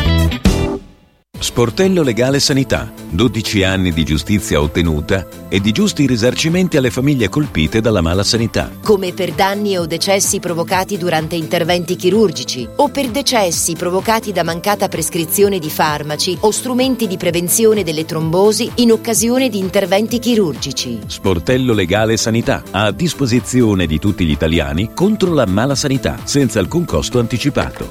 800 700 802. sportellolegalesanita.it Confartigianato è da più di 70 anni al servizio degli imprenditori e delle loro famiglie, erogando servizi come fisco, credito, avvio d'impresa, export, formazione, consorzio energetico, assistenza sanitaria, CAF e patronato. Abbiamo federazioni di categorie e mestieri firmatari dei principali contratti collettivi nazionali di lavoro e presenti in tutti i livelli istituzionali. Dove c'è impresa, c'è Confartigianato. Confartigianatoroma.it Serial Killer Exhibition presso l'ex carcere Rocca Colonna a Castelnuovo di Porto, Roma. Ultima tappa in Italia. Info su italmostre.com.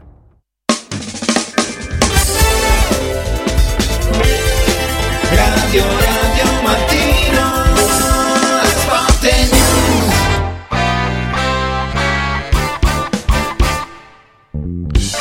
19, 9 minuti, salutiamo Furio Focolari. Buongiorno Furio. Ciao Furio. Buongiorno, buongiorno ragazzi. Ciao Furio. Buongiorno a Stefano Agresti. Ciao Stefano. Ciao, buongiorno. Ciao, direttore. Buongiorno a tutti, buongiorno. Buongiorno. Allora, tra poco sarà con noi anche il, il bomber, nostro eh, bomber Carina. Roberto Pruzzo, anche Stefano Carina e vogliamo partire da, da, dalle foto uh, dei nostri. Intanto saluto anche Stefano Carina. Ciao Stefano, buongiorno. Ciao, Ciao ragazzi. Buongiorno. Buongiorno. Allora, le canoniche tre foto del, della- del weekend che è iniziato venerdì con la Sì. partita. E che ancora eh, non è finito, tra l'altro. Appunto, perché ci sono anche le partite, però quelle decidono più, diciamo, la bassa parte della classifica piuttosto eh, che quella alta. Allora, Furio Focolari, le tue tre foto del campionato. Direi, direi il gol di Gatti, il, il Gatti, no, non il gol di Gatti, Gatti. È un giocatore incredibile che, che a volte ci si fa anche della, della facile ironia, ma che sta dando dei risultati incredibili. E ancora una volta è lui il cannoniere della Juve. E poi, poi que- il centravanti del Bologna, che mi sembra un giocatore, un giocatore diverso dal solito, un giocatore importante, un giocatore incredibile, fa dei- fa- adesso eh, fa anche gol, prima sembrava un giocatore straordinario nel gioco ma poco redditizio in fase realizzativa, invece fa anche gol e porta il Bologna al quarto posto insieme alla Roma. Sì. E- ed infine il fallo di Lukaku, il fallo di Lukaku è brutto, da un giocatore come Lukaku una cosa del genere non me l'aspetto. Mhm. Agresti, le tue foto. Guarda, scelgo tre attaccanti, scelgo, scelgo tre attaccanti. Kvaratskhelia perché credo che il suo errore abbia probabilmente deciso Juve Napoli e, e non è un errore da lui. E, e poi, e poi ehm, sicuramente Lukaku per quell'intervento eh, che è un intervento brutto come dice Furio, eh, è un intervento di uno che comunque vuole dare una mano alla squadra, Lukaku ha provato a farlo in tutti i modi anche quando la Roma era, era molto in difficoltà e, e poi ti dico e poi ti dico Jovic dai perché è, è curioso il fatto che, che il Milan eh, fatichi che il Milan abbia cercato un'alternativa a Giroud per tutto il campionato eh, e ora questo segna due gol in due partite eh, però il Milan non riesce comunque a, a ripartire a riprendersi. Poi ci sarebbe anche Lautaro perché Lautaro devono fare veramente dobbiamo fare in questo momento un, un monumento perché sta facendo una stagione pazzesca Stefano Carina, le tue foto. Allora, la prima la dedico a Muriel. Il gol che fa Muriel è qualcosa di pazzesco, di una bellezza incredibile, veramente bella e rimane un po' di rammarico per il giocatore che poteva diventare e non è diventato. Io continuo a dirlo, per movenze, per è l'unico giocatore che mi ha ricordato eh, il fenomeno. Ha dei colpi eccezionali, purtroppo ha anche una testa che non, che non lo ha portato Eh, ad sì. essere uno dei primissimi al mondo. E poi per quanto riguarda le altre foto eh, rimango qui a Roma. La prima è la papera di, di Provedel. Eh, è un errore grave, non è il primo del- del- della stagione del portiere che è vero che ha salvato un paio di volte, ha segnato anche con l'Atletico Madrid, ma comunque è un errore grave perché con quei due punti la Lazio oggi sarebbe di nuovo a ridosso della Champions, è vero che ha quattro punti, che questo è un campionato che sembra voler aspettare chiunque, però è un errore grave. E poi sono indeciso tra il gol della Roma, che è di una bellezza anche quella, una bellezza rara, ma la dedico all'infortunio di Dybala.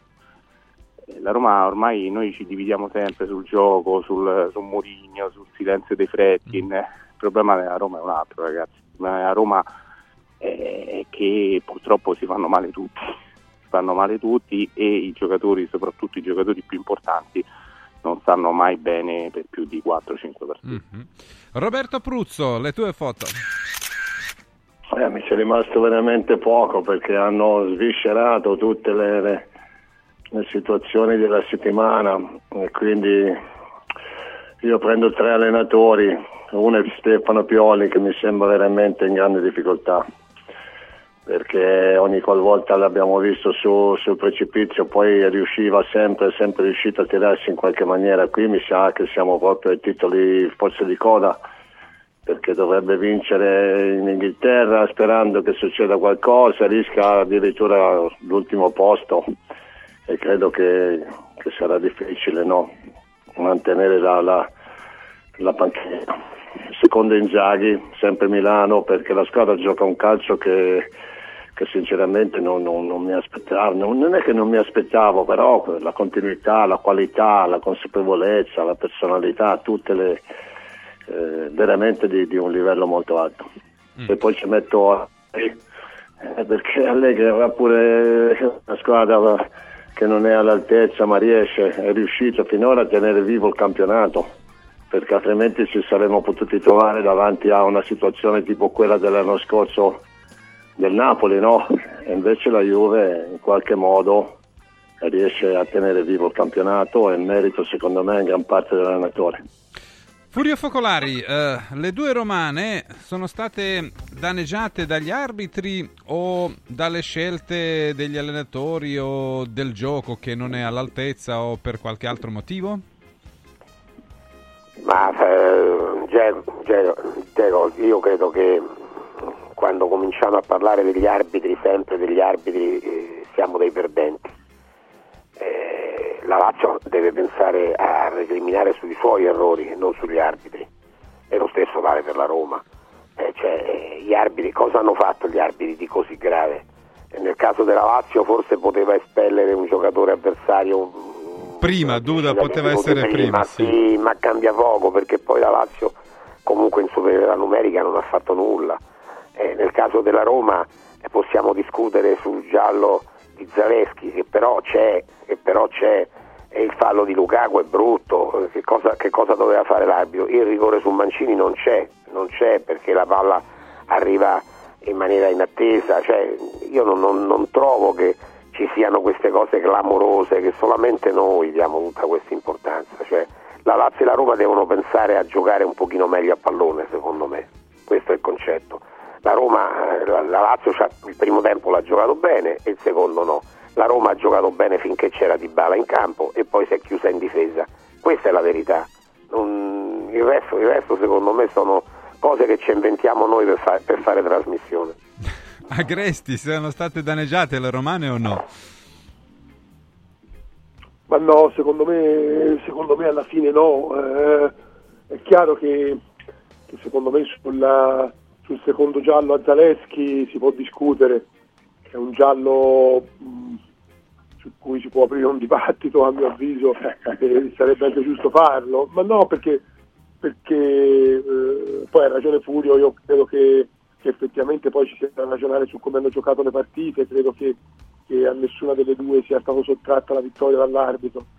Però, eh, però il giallo a Zaleschi a me qualche dubbio lo lascia, nel senso che se tu vai a vedere il regolamento è applicato molto alla lettera, eh, però nel senso che, che quello è un intervento che, che, eh, da tariffario arbitrale è, è- è da giallo perché interrompe un'azione, no? È- interrompe un'azione che, che può diventare pericolosa. Ehm, eh, nello stesso tempo io credo che, eh, che ci sono delle regole di buonsenso e allora quello se il primo giallo lo dai, se il secondo a mio avviso non lo dovresti dare. Que- que- que- questa però è la mia idea perché e, e- e sono anche convinto di un'altra cosa, e, ti dico che, che secondo me Zaleschi prende il secondo giallo eh, per colpa dell'arbitro di Frosinone Torino. Ma ti dico una cosa, faccio un po' di, di dietrologia, faccio un po' di dietrologia, però mi, mi- mi sto convincendo che Zaleschi prende il secondo giallo per colpa dell'arbitro di Frosinone Eh, ricordava Nando Orsi, anche prima, Francesco, guarda, sì. sta- eh, hai proprio detto proprio giusto Stefano, ne parlavamo assolutamente mezz'ora fa di questo fatto. Cioè, l- l'arbitro di Torino non dà un secondo giallo che, che non si può non dare, perché quello se, se devi scegliere se fra rosso e niente è più rosso che niente, quello è il secondo giallo sicuro. E, e- io credo che, che l'arbitro di ieri sera, eh, probabilmente tutti gli arbitri abbiano visto questo errore, magari non lo so, si saranno parlati tra di loro, non lo so, questo non, non lo so, ma, ma, eh, probabilmente avranno detto no, ma quando c'è un secondo giallo bisogna darlo a prescindere, anche se è il decimo minuto. E, e quel fallo di Zaleschi che, che è da, da- da regolamento come applicato alla lettera da giallo, secondo me, secondo me se non ci fosse stata quella decisione del mattino, secondo me non glielo dà. È dietrologia, è dietrologia questa, eh, però, però Guarda, io, io prima Vai, ho detto Pruzzo, una poi cosa. sentiamo Carino. No, ma ho detto, sì, poi Stefano, ho detto una cosa prima, siccome che gliel'avevo ricordato a Nando, no? è sempre per parlare di, di- di quello che si può ipotizzare. Dico guarda che presto la Roma finirà una partita in 9. Gliel'ho detto una settimana fa Nando, ma così gliel'ho detto perché avevo le mie sensazioni, no? E quindi il Sollerte Rapuano è stato lì pronto, eh, come dice Stefano, prontissimo a, a evidenziare una situazione e quindi la Roma ha finito in 9 questo è, è giustamente voglio aggiungere, eh, nel senso che però eh, poi dopo vai a vedere gli arbitri come si comportano e come applicano il regolamento ti viene molto da pensare. Carina, la tua. Io stavo pensando eh, ieri che tra le abbiamo finito tardissimo e, e, eh, abbiamo finito tardissimo e ci domandavamo appunto su, proprio della, della direzione di, di, Rapu- eh, di Rapuano perché il problema qual è? È che io non trovo, mh, allora mh, ormai sono 25 anni che scrivo di, di partite e faccio partite e mai come in questi ultimi due anni faccio fatica ad analizzare gli arbitraggi sulla Roma perché si crea poi all'interno dello stadio un cortocircuito tale che dici ma forse ho sbagliato io, forse sono stato troppo, troppo leggero, forse in realtà c'è stato veramente qualche cosa, perché poi dopo vedi la gente avvelenata, eh, la, la- la- Roma che entra in, in silenzio stampa. E noi, ad esempio, come messaggero abbiamo dato 5, abbiamo detto ma forse siamo stati troppo, troppo leggeri. Poi torno a casa, vedo gli episodi sinceramente a me non sembra che ci siano stati degli errori gravi. Eh, l'espulsione di Lukaku è netta, il fallo di, di Zaleschi è altrettanto netto. Poi dopo Stefano dice bene, è chiaro che lì entra anche il metodo di giudizio del- dell'arbitro. Allora su questo possiamo discutere perché il metodo di giudizio del primo tempo è stato diametralmente opposto a quello del secondo. Nel primo tempo si è lasciato molto giocare, probabilmente mancano un paio di cartellini gialli per, per la Fiorentina, nel secondo è, è stato più fiscale. Però io posso dirti, non ho rivisto il replay cento volte come avete fatto voi da casa, però a me sinceramente quando c'è stato il contatto ho detto ecco là, va fuori. È è stata la sensazione, cioè la sensazione io poi dopo mi fido molto delle sensazioni, soprattutto quelle da stadio, perché le- eh, sono le stesse che poi ha anche l'arbitro, che è vero che ha aiutato al VAR e tutto quanto, però lui va e a me sembra che il fallo ci sia, quello di Zaleschi. E quindi, ripeto, eh, il rigore di Mancini non c'è. Per quanto riguarda la Lazio sono d'accordo con Furio, ci poteva stare forse un'espulsione prima, però non mi sembra che siano stati due arbitraggi che hanno indirizzato la partita, ma magari sbagliamo noi. Allora, E sulla partita invece? partiamo prima con la partita- Roma e poi andiamo su quella della A Lazio. prescindere dagli- dalle espulsioni, Eh, sì, esatto. si, era messa, si era messa in un certo binario. Cioè, la, la Roma ha giocato 25 minuti, ha giocato bene. Ha giocato bene, ha fatto un gol, ne poteva fare un altro perché Di Bala ha sbagliato un gol che lui di solito non sbaglia.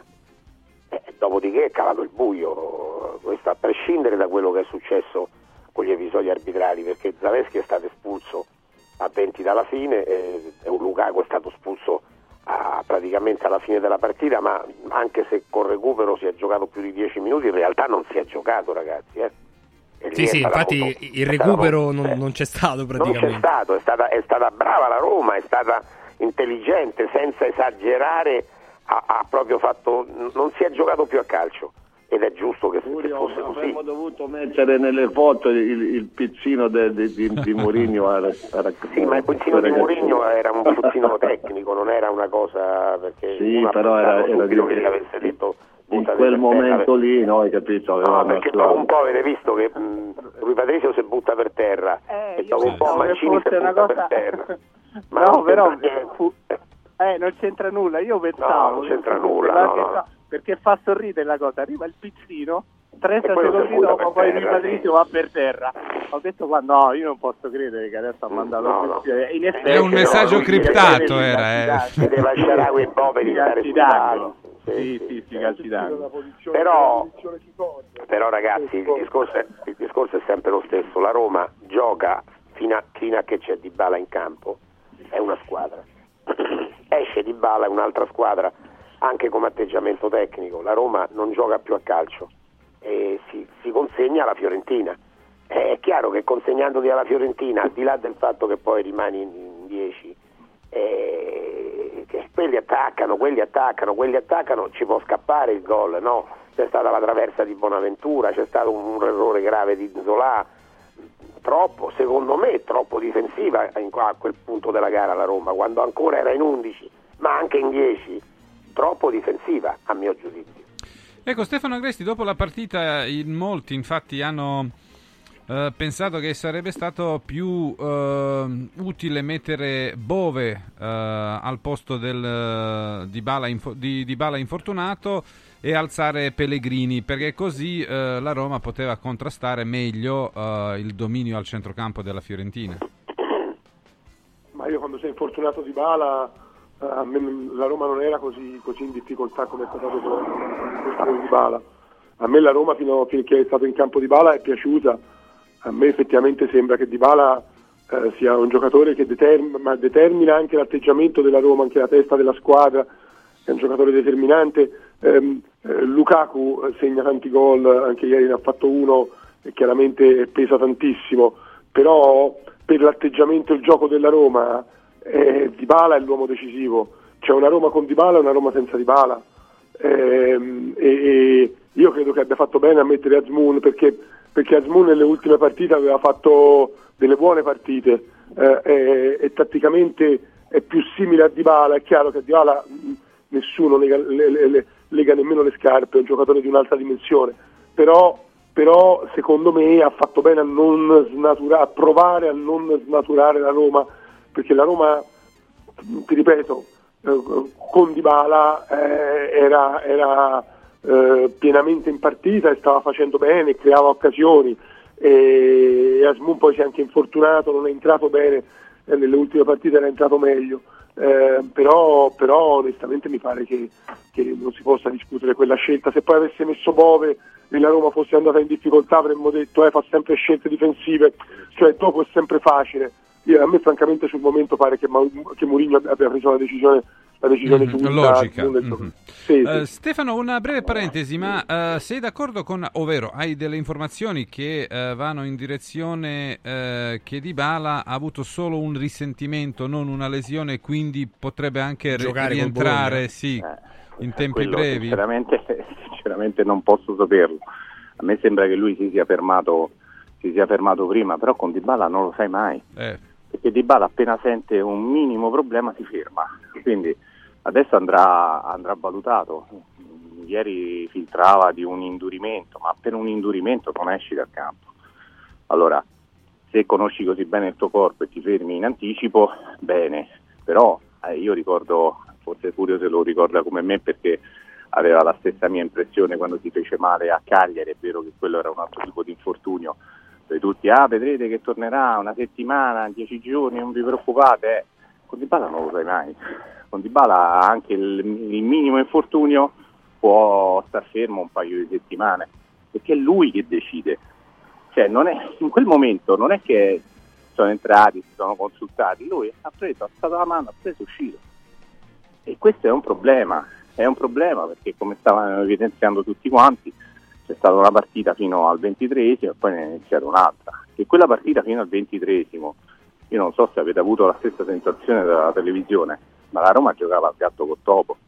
Cioè la Roma nei primi 23 minuti eh, ha rischiato di andare su 2-0 e poi dopo la partita cambiava radicalmente.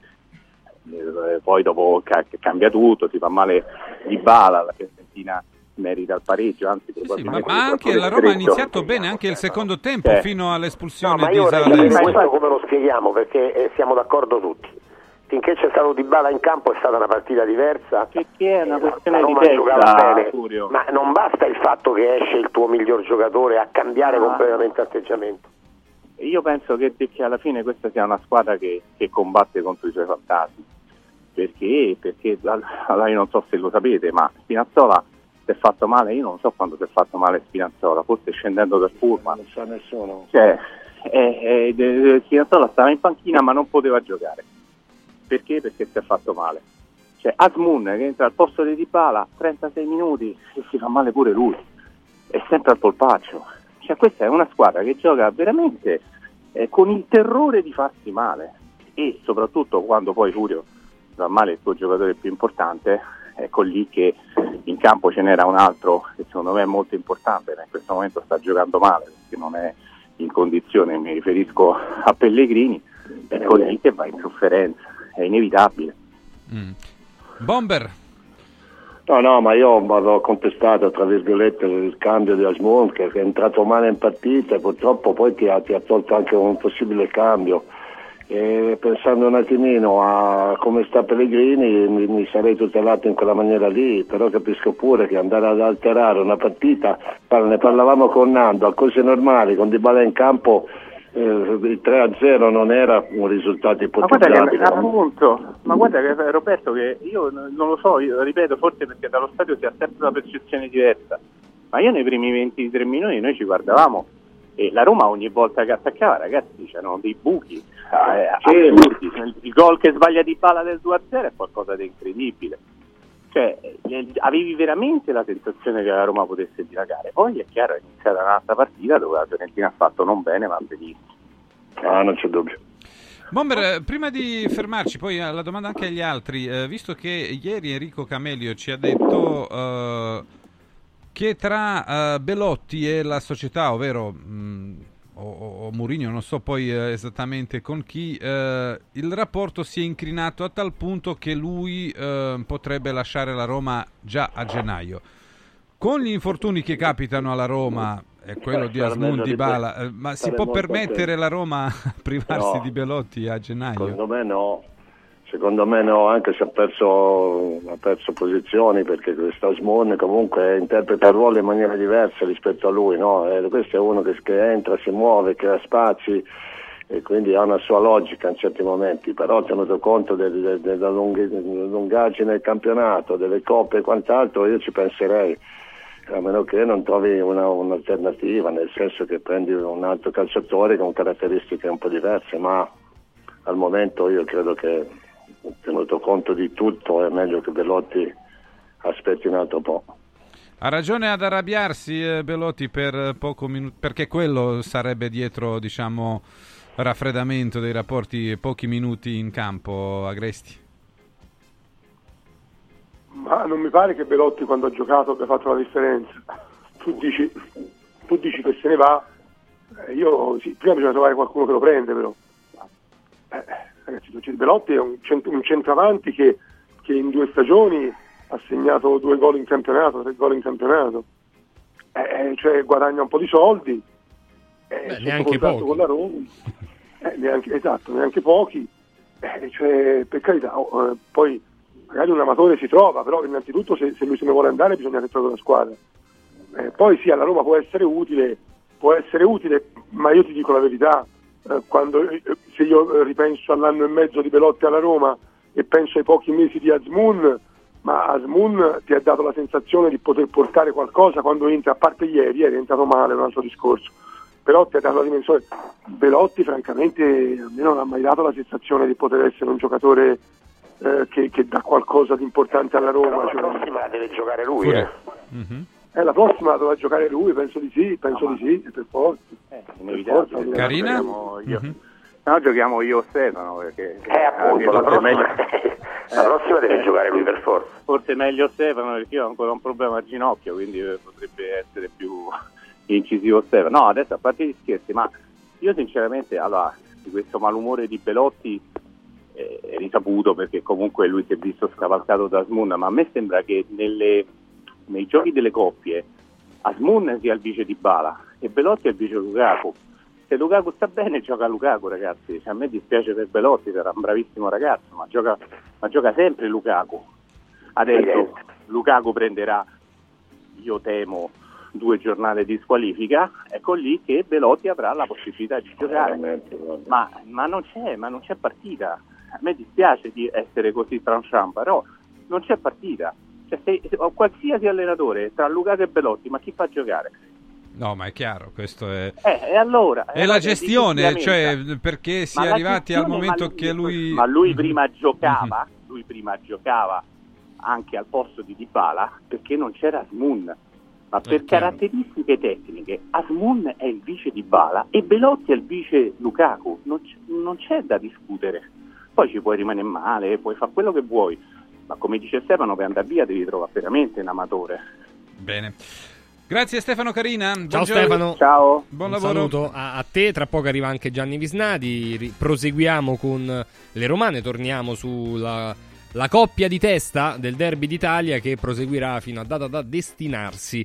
Eh, occhiali in cantiere con il 50 Special Christmas, cioè il 50% di sconto sugli occhiali da vista e sugli occhiali da sole completi, ci aspetta nelle- negli store di Capena, Colleferro e Frosinone per gli occhiali, per le visite gratuite, per eh, la visita col contattologo, per le lenti a contatto, per l'Oi Club di Colleferro dove ci creiamo il nostro occhiale, per il- l'occhiale 1928 che è l'occhiale ufficiale del Frosinone Calcio per ripercorrere la storia del Frosinone, 1928 esemplari che sono praticamente già terminati. Quindi basta andare nello store di Frosinone per quegli occhiali, per tutto il resto in tutti e tre gli store Capena, Colleferro e Frosinone. Occhiali in cantiere.it. Si può andare anche di domenica da Universo Oro perché nel mese di dicembre Universo Oro apre anche la domenica per tutte quelle persone che vogliono regalare un eh, gioiello, un diamante, un prezioso, un, eh, un po' di argenteria, della bigiotteria di grande livello, orologi di grande valore. Per tutto questo c'è Universo Oro nella sua sede fisica di, via, eh, di Viale Eritrea 88 con un parcheggio gratuito in Viale Eritrea 89 con il eh, sito che è sempre ovviamente lo stesso universo-oro.it universo-oro.it emozioni che durano per sempre. Può durare una bella cena grazie a Bottega Vittoria Cucina a domicilio e catering a casa vostra direttamente. Quindi ci possiamo godere una cena romantica eh, una cena con gli amici festeggiare un evento e non pensare alla cucina perché ci pensa lo chef con la cucina romana la cucina di pesce la cucina fusion spesa preparazione tutto ci pensa tutto lo chef.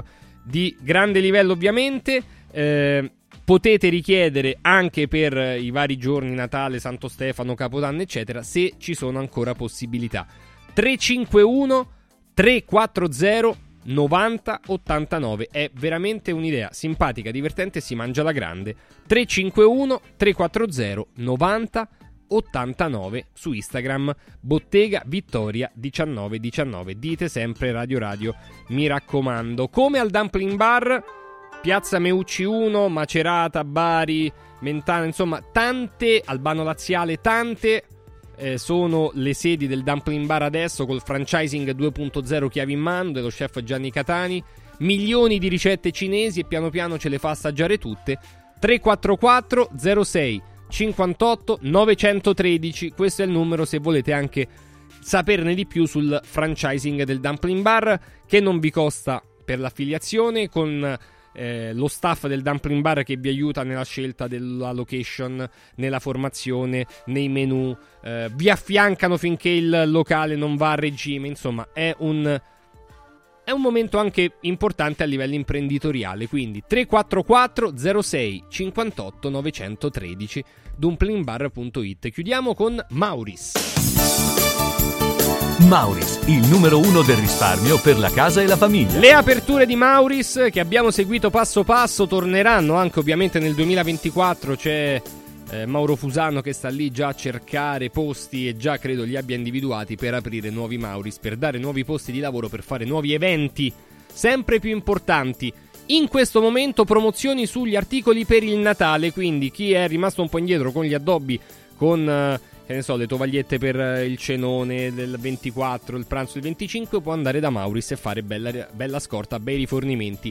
Oltre alle promozioni di Natale, tutte le altre promozioni, volantini e i Mauris più vicini a noi sono sul sito mauris.it. Mauris. Mauris, il numero uno del risparmio per la casa e la famiglia.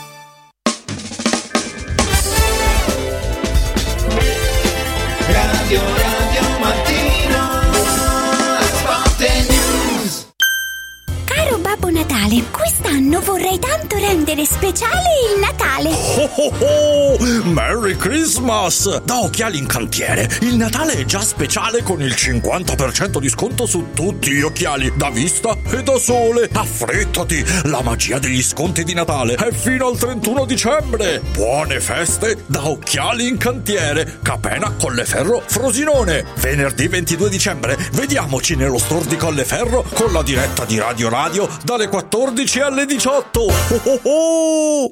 Sorprendila, conquistala, incantala con un gioiello esclusivo Universo Oro. Diamanti e pietre preziose, orologi di lusso, argenti, bigiotteria firmata. A Natale, affidati a Universo Oro. Numero verde 813 40 30.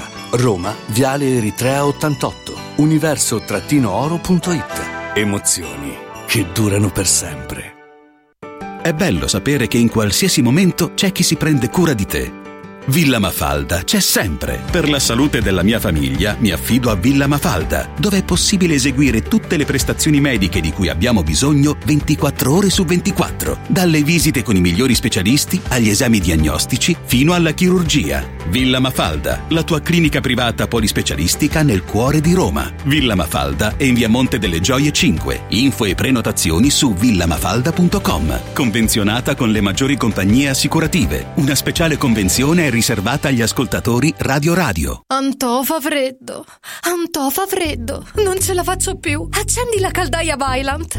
Ecco fatto, amore. L'ho accesa. Mmm, Antò fa caldo. Pochi giorni fa con la Calor Plus ho installato una caldaia a condensazione della Vylant con sole 12 rate da 95 euro e mi hanno anche regalato 7 anni di garanzia. Eh, con questa caldaia mi sto togliendo tante soddisfazioni. Fallo anche tu con la Calor Plus. Chiama subito lo 06 86 21 3671. Antò.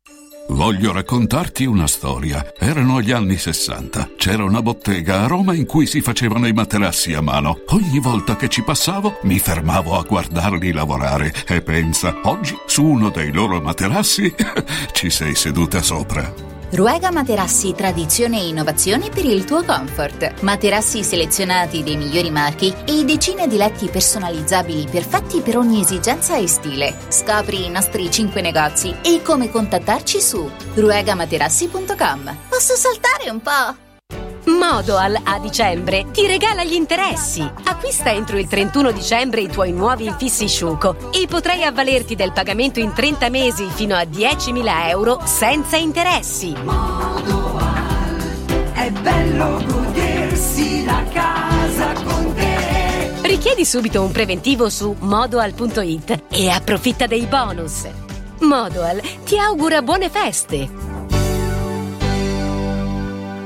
Ciao nonno, come stai? Molto meglio. Con la stuoia Biofarmantalgic Plus tutti i miei dolori articolari sono spariti. Te l'avevo detto. Grazie alle proprietà antidolorifiche e antinfiammatorie della stuoia Biofarmantalgic Plus, anch'io sono tornato ad allenarmi. Allora organizziamo subito una partita a calcetto. la stuoia Biofarmantalgic Plus è un toccasana per chi soffre di infiammazioni articolari e muscolari. Agisce a livello cellulare durante il sonno in maniera del tutto naturale, non invasiva e autonoma. Chiama subito l'882 66 88 o vai su stuoiantalgica.com e regalati il benessere.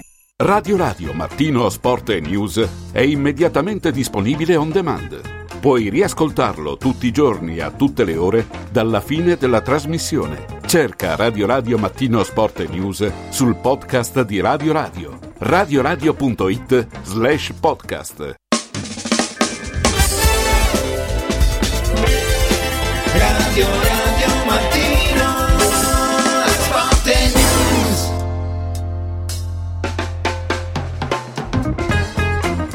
Torniamo in diretta, sono le 9.43 minuti, Furio Focolari, Stefano Agresti e Roberto Pruzzo sono con noi e salutiamo Gianni Visnadi. Ciao Gianni, buongiorno. Ciao Gianni. Ciao, buongiorno e buona settimana a tutti. Buongiorno, buongiorno. Allora, Franchi, eh, ripartiamo dalla Lazio che ha pareggiato con il Verona. Ci sono state anche le polemiche di cui abbiamo parlato, ma non abbiamo parlato del gioco espresso della Lazio. Eh, è stata molto criticata la squadra biancoceleste. Furio è stato anche molto duro con Castellanos. Ecco Furio, eh, sei stato troppo duro con Castellanos dopo la partita, magari a caldo No. o, o rimani della tua idea No, che... ma io non sono duro, io non sono duro con Castellanos, sono duro col con l'ondata che si è creata eh, con l'arrivo di questo giocatore che ha portato a pensare a molti che potesse essere un sostituto di Immobile. Non lo è, non è, non è assolutamente in grado di sostituire Immobile. Se Immobile non è più lui, e ahimè purtroppo probabilmente non è più lui, è un problema con cui la Lazio dovrà misurarsi, ma non è Castellanos l'alternativa, perché è un giocatore fiacco, eh, fiacco dal punto di vista tecnico, eh, non, eh, si, si dà da fare, corre, eccetera, ma no- non fa gol neanche se l'ammazzi, cioè proprio è una cosa, il gol è una cosa che non lo riguarda e, e le occasioni, di, mentre altri giocatori, eh, non solo nella Lazio, eh, prima parlavamo di Belotti nella Roma, no, non gioca mai, eh, questo gioca, gioca sempre, eh, o, gioca in- o gioca dall'inizio o gioca in corso di partita, ma praticamente gioca sempre. Ha fatto un gol fino ad oggi, ragazzi, un gol. Un gol che poi è stato un tap-in facile, a porta vuota, perché mi viene da pensare che se ci fosse stato il portiere forse l'avrebbe sbagliato. Eh, cioè, e tu mi dici che sono stato duro. E non sono stato duro. Il problema pure è che hanno Castellanos- fatto gli stessi gol lui e Immobile su azione, perché Immobile fa 4 gol, 3 su rigore. Quindi Sì, c'è un no, problema Immobile però fa generale. i gol in, in Champions League, lui no. Eh, no, Francesco, no, no, non è così, non è così. Io lo so che tu lo difendi. No, no, io non difendo, no, ma un cioè, me che- secondo me questa volta sbagliato. Il ragazzo non è in grado di giocare a questi livelli. Però forse non è la partita di ieri che- o di, Ma di non è la partita di ieri, è tutto il campionato. Cioè, quando entra Castellanos, arriva palla a Castellanos, e tiro eh, fuori, tiro fuori, tiro parata del portiere facile. Cioè, non, non- non è stato mai in grado di. Immobile ha fatto vedere di essere ancora un giocatore di calcio, se non altro con i tre gol bellissimi, tutti e tre belli, in Champions League, che non è poco. Lui niente, lui niente. Cioè, questo è un, un acquisto sbagliato, secondo me. Eh, qualcuno potrebbe dire anche il Girona adesso senza Castellanos hanno preso 10 giocatori però, Dzeko, certo, eh. scherzo è una battuta Tra l'altro non hanno preso una vuol lira perché nulla. non era il suo. sì sì ma è chiaro beh è sempre dello stesso circuito Sì, vabbè, certo, eh. è del, C- è del City Group, però Girona Allora. ci ha preso zero. Agresti tu cosa ne pensi eh, di Castellanos e poi anche poi allargare diciamo il tuo discorso al, al gioco della Lazio perché eh, non va No, per me non è, per me non è Castigliano il problema della Lazio. Dico in modo, cioè, mh, eh, immobile, immobile abbiamo capito che probabilmente è arrivato nel momento della sua carriera, eh, difficilmente tornerà a quello di prima, forse non tornerà più, perché noi non dobbiamo pensare che immobile quest'anno sta faticando, eh, ha segnato pochi gol, siamo quasi a metà campionato, ma immobile l'anno scorso ha segnato la metà di quello che segnava di solito e quest'anno più o meno viaggia a quella media, forse anche inferiore. Mi sembra che Immobile sia arrivato a un punto della sua carriera eh, quale, il quale poi è destinato a, a calare di rendimento, poi avrà delle impennate, però è così credo. E, e Castiglianos eh, io ho la sensazione che ancora non abbia, non, cioè, non abbia mai giocato davvero avendo la possibilità di farlo con... eh, con la, la- la- la sicurezza necessaria, ma comunque a mio avviso non è lui il problema della Lazio, l'anno scorso Immobile ha segnato 13 gol e la Lazio è arrivata comunque seconda, il problema della Lazio per me continua a essere la scarsa capacità di creare occasioni eh, da gol a prescindere dal centravanti, perché l'anno scorso con un centravanti, ripeto, che ha segnato la metà dei gol che segna di solito, la Lazio è arrivata seconda. Io credo che la Lazio fatichi a creare occasioni da gol, soprattutto per quello che non riescono a fare gli esterni d'attacco infatti a Verona hanno segnato su un'azione che è arrivata da, da- da esterno su esterno eh, nell'unico lampo che hanno avuto eh, perché Luis Alberto dopo un inizio di, di campionato straordinario eh, ora sta faticando, sta faticando a inventare, sta faticando a esprimersi ai suoi livelli. Poi il problema del centravanti cioè, mh, viene dopo, viene dopo, ti ripeto, a mio avviso è il resto che non funziona nella No, Lazio. io sono completamente d'accordo con te, eh. Perché a me è stato chiesto di Castellanos, non, non mi è stato chiesto il gioco. La vedo esattamente come te, non è, non è Castellanos il problema della Lazio, siamo d'accordo. Però se mi chiedi di Castellanos, Castellanos è questo, è un giocatore modesto. Gianni Visnadi la tua Ma, eh, fuori di dubbio, lo dicono, lo dicono i numeri, che faccia fatica a, a segnare a costruire azioni da gol, però i problemi della Lazio stanno anche in difesa. E perché poi ci sono squadre che stanno in testa alla classifica facendo meno gol della Lazio, tirando meno in porta della Lazio, però poi si difendono in un certo modo. La- il, il gioco di Sarri eh, si è sempre basato sulla solidità difensiva e quest'anno la Lazio è una gruviera, adesso in particolare ci sono un momento da contingenza, degli infortuni eh, che possono aver penalizzato il, eh, il reparto, ma eh, questo allora deve valere per- come giustificazione anche per il gioco d'attacco. Su Castellanos, eh, che era un giocatore che non conoscevo quando è arrivato, mh, vistolo mi sembra un... l'ho, de- l'ho definito gregario e mi tengo questa definizione. Non può essere, a quello che vediamo oggi, non può essere l'erede di un campione del nostro campionato come immobile. Di sicuro ehm, la, la Lazio sta combattendo una, una battaglia con i mulini a vento perché la barca che fa acqua da tutte le parti tappa una falla e se ne fa subito un'altra. Il- l'inserimento dei nuovi, che sono stati tanti, eh, non, non è ancora avvenuto perché anche Rovella, che ci piace tanto, a me in particolare, onestamente mi sembra che siano soltanto dei, dei lampi in un pan- panorama abbastanza buio. Guendouzi, ma, ma non è comunque all'altezza da una squadra che, che l'anno scorso è arrivata seconda. È tutta la Lazio che sta sottoperformando, quindi penso che il problema eh, sia generale e come piace dire a Furio il, il medico deve essere il medico deve essere l'allenatore che fa le diagnosi ma non trova le cure. Bomber? Sì, di tutto un po', nel senso che ci sono problemi in tutta la squadra, però bisogna anche guardare in avanti, la, la Lazio ha quattro punti dal quarto posto, ragazzi sarà pure in difficoltà, ma questo è un campionato in, quella- in quel, in quel gruppetto lì che aspetta veramente tutti, è chiaro che non puoi, non puoi più regalare, non puoi più regalare. Il portiere che è stato decisivo in certe partite, lo è negativo ultimamente, tutta una serie di situazioni che però ti possono anche indurre a, a pensare positivo, perché puoi solo che migliorare, credo. eh. Eh, basta vedere gli interpreti che solo parzialmente hanno fatto intravedere le, le- le qualità che hanno, il gol di, di Verona è emblematico in questo senso.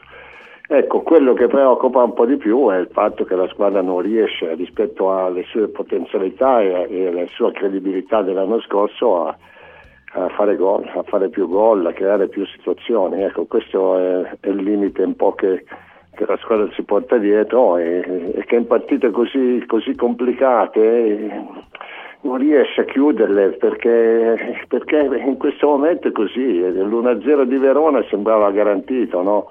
perché l'avversario è quello che è in grande difficoltà e non si è riuscito poi a fare il secondo e alla fine pareggio.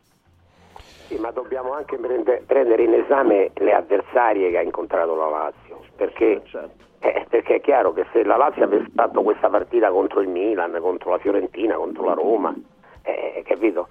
È un discorso, ma la Lazio ha fatto queste partite contro il Cagliari, contro la Salernitana, contro il Verona, cioè il Verona, eh, il Verona ha messo dentro Harry, eh, Henry quando, quando non ne poteva più fare a meno perché è un giocatore che non stava bene, eh, capito? Eppure è arrivato lì in mezzo all'area di rigore nessuno lo marca e fa gol. Cioè, il problema della Lazio, problema della Lazio è che probabilmente, non- chiaramente io non ho una, una soluzione, eh, provo a fare delle ipotesi, provo a fare delle ipotesi, ma perché una squadra che è arrivata seconda e quindi giocava un certo tipo di calcio che spesso ci è piaciuto, spesso ci è piaciuto, perché ora non lo gioca più? Perché il calcio della Lazio è fiacco, melenzo, prevedibile, noioso? Perché?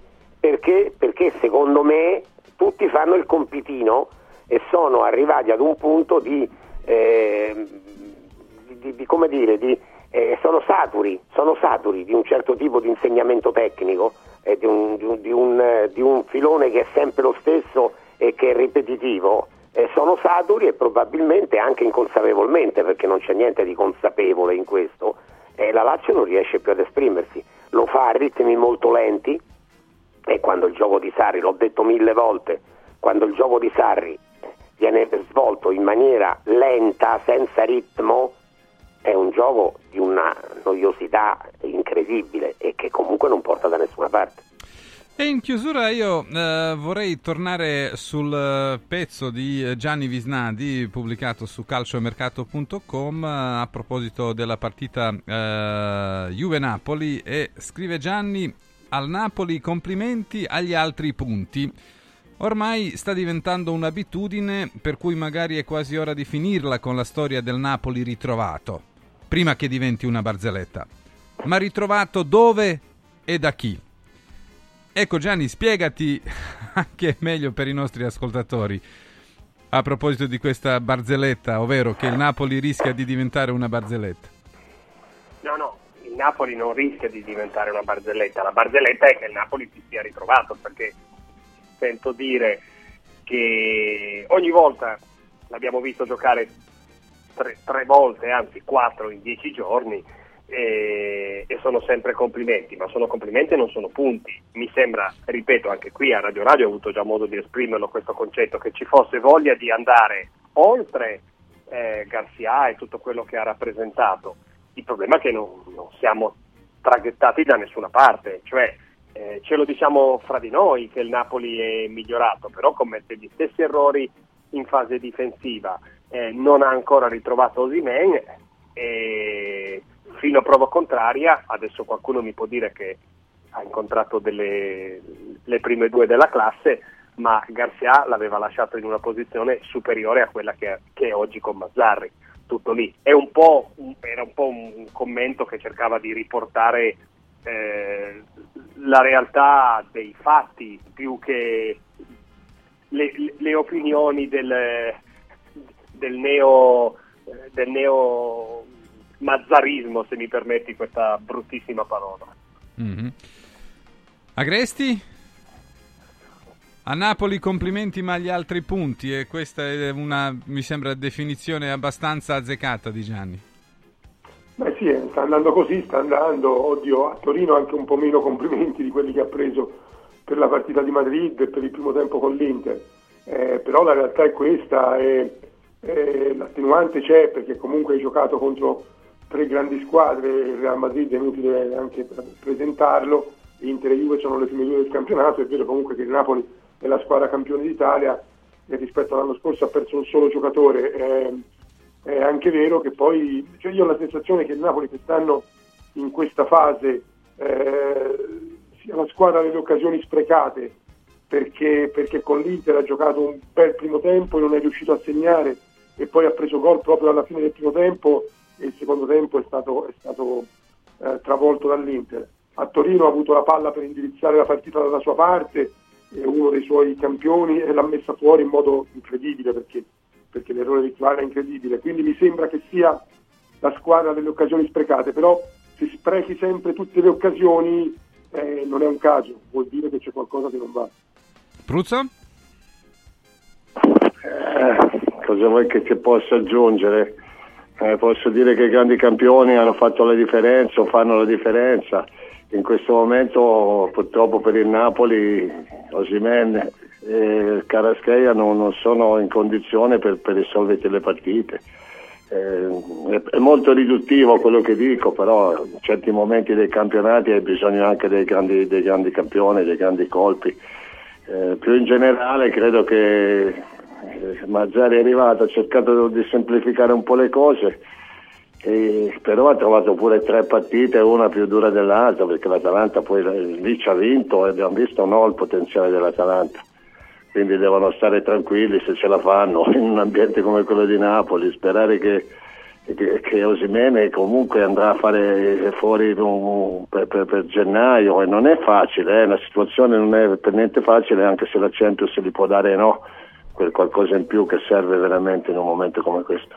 È una coincidenza o qualcosa di più, Furio, il fatto che il Napoli non ha segnato né contro l'Inter né contro la Juventus e che Osimene e Quarazchelia non sono i giocatori che abbiamo visto e ammirato nella chiaro, stagione precedente. È chiaro, è chiaro, anche se di occasioni vere hanno avuto quella di, di, di Karaschelia contro la Juventus, ma io ti dico che la, il Napoli, Mazzarri, è stato molto fortunato a Bergamo quando il portiere dell'Atalanta gli ha regalato il gol del 2-1 perché in quel momento il Napoli stava soffrendo e probabilmente quella partita l'avrebbe persa, non so se ve la ricordate. Sì. E allora ci saremmo trovati di fronte a tre partite e tre sconfitte, invece lì ha vinto e le cose si sono, sem- sembrava che si fossero aggiustate. Certo il calendario era pazzesco, lo sapevamo, eh, però, però il Napoli nel secondo tempo, cioè a Madrid ha preso 4 gol, con l'Inter ne ha presi 3, con la Juventus uno solo, ma perché nel secondo tempo la Juventus, eh, come sappiamo tutti, è 1-0, eh, 4 Pumban davanti alla porta, ma in, quei, in quel secondo tempo il Napoli però non ha avuto occasioni da gol, non ha creato occasioni da gol. E la Juventus si è difesa con ordine, eh, come sa fare, come sa Eh, fare sì. lei, ma il Napoli non ha avuto neanche un'occasione da gol, che è una, quella che ha avuto con Caraschelli nel primo tempo. È vero. L'ultima domanda. Mangerà panettone Pioli a Milanello? Agresti? Penso di sì, penso di sì, io credo che, che, mh, non sia Pioli il problema principale del Milan, credo che siano altri problemi, credo che ci siano delle scelte tecniche, eh, ci- credo che ci siano degli infortuni che lo stanno condizionando molto, credo, credo che anche lui sbagli delle cose, gli abbia sbagliato delle cose, però francamente se devo, di solito facciamo, ma di chi è la colpa? Della società, dell'allenatore o dei giocatori? Ecco, per me Quindi Pioli mangerà. Eh, per me Visnadi? Pioli è all'ultimo posto. Eh, sì o no? Per me Pioli è al primo posto a pari merito con eh, la proprietà, non lo manderà via nessuno perché non c'è nessuno in grado di mandarlo via, soprattutto non c'è nessuno in grado di scegliere oggi un altro allenatore. Sono da due mesi alla ricerca di- del sì di Ibrahimovic per non si sa quale ruolo, per non si sa quale cosa. Sono ostaggi, ostaggi di Ibrahimovic che non si sa cosa debba venire a fare. Eh, non è un bene esserlo, stadio di Ibrahimovic. Focolari? No, sì, sì, lo mangerà, lo mangerà anche perché sono convinto che il Milan batte il Newcastle e, e vai in Europa League. Mhm. Pruzzo? Sì, dai, auguri a Stefano. Speriamo che. No, speriamo in niente. I giocatori che hanno preso evidentemente o sono stati veramente molto sopravvalutati all'inizio campionato, perché, perché altrimenti certe prestazioni sono veramente al di sotto di ogni aspettativa. Grazie a tutti ragazzi, buona giornata. Ciao, ciao, ciao, ciao. I due Vergovic, Borgonovi, Franceschi arrivano. Grazie Gelco, a domani. Un saluto a tutti. Ciao. Radio Radio Mattino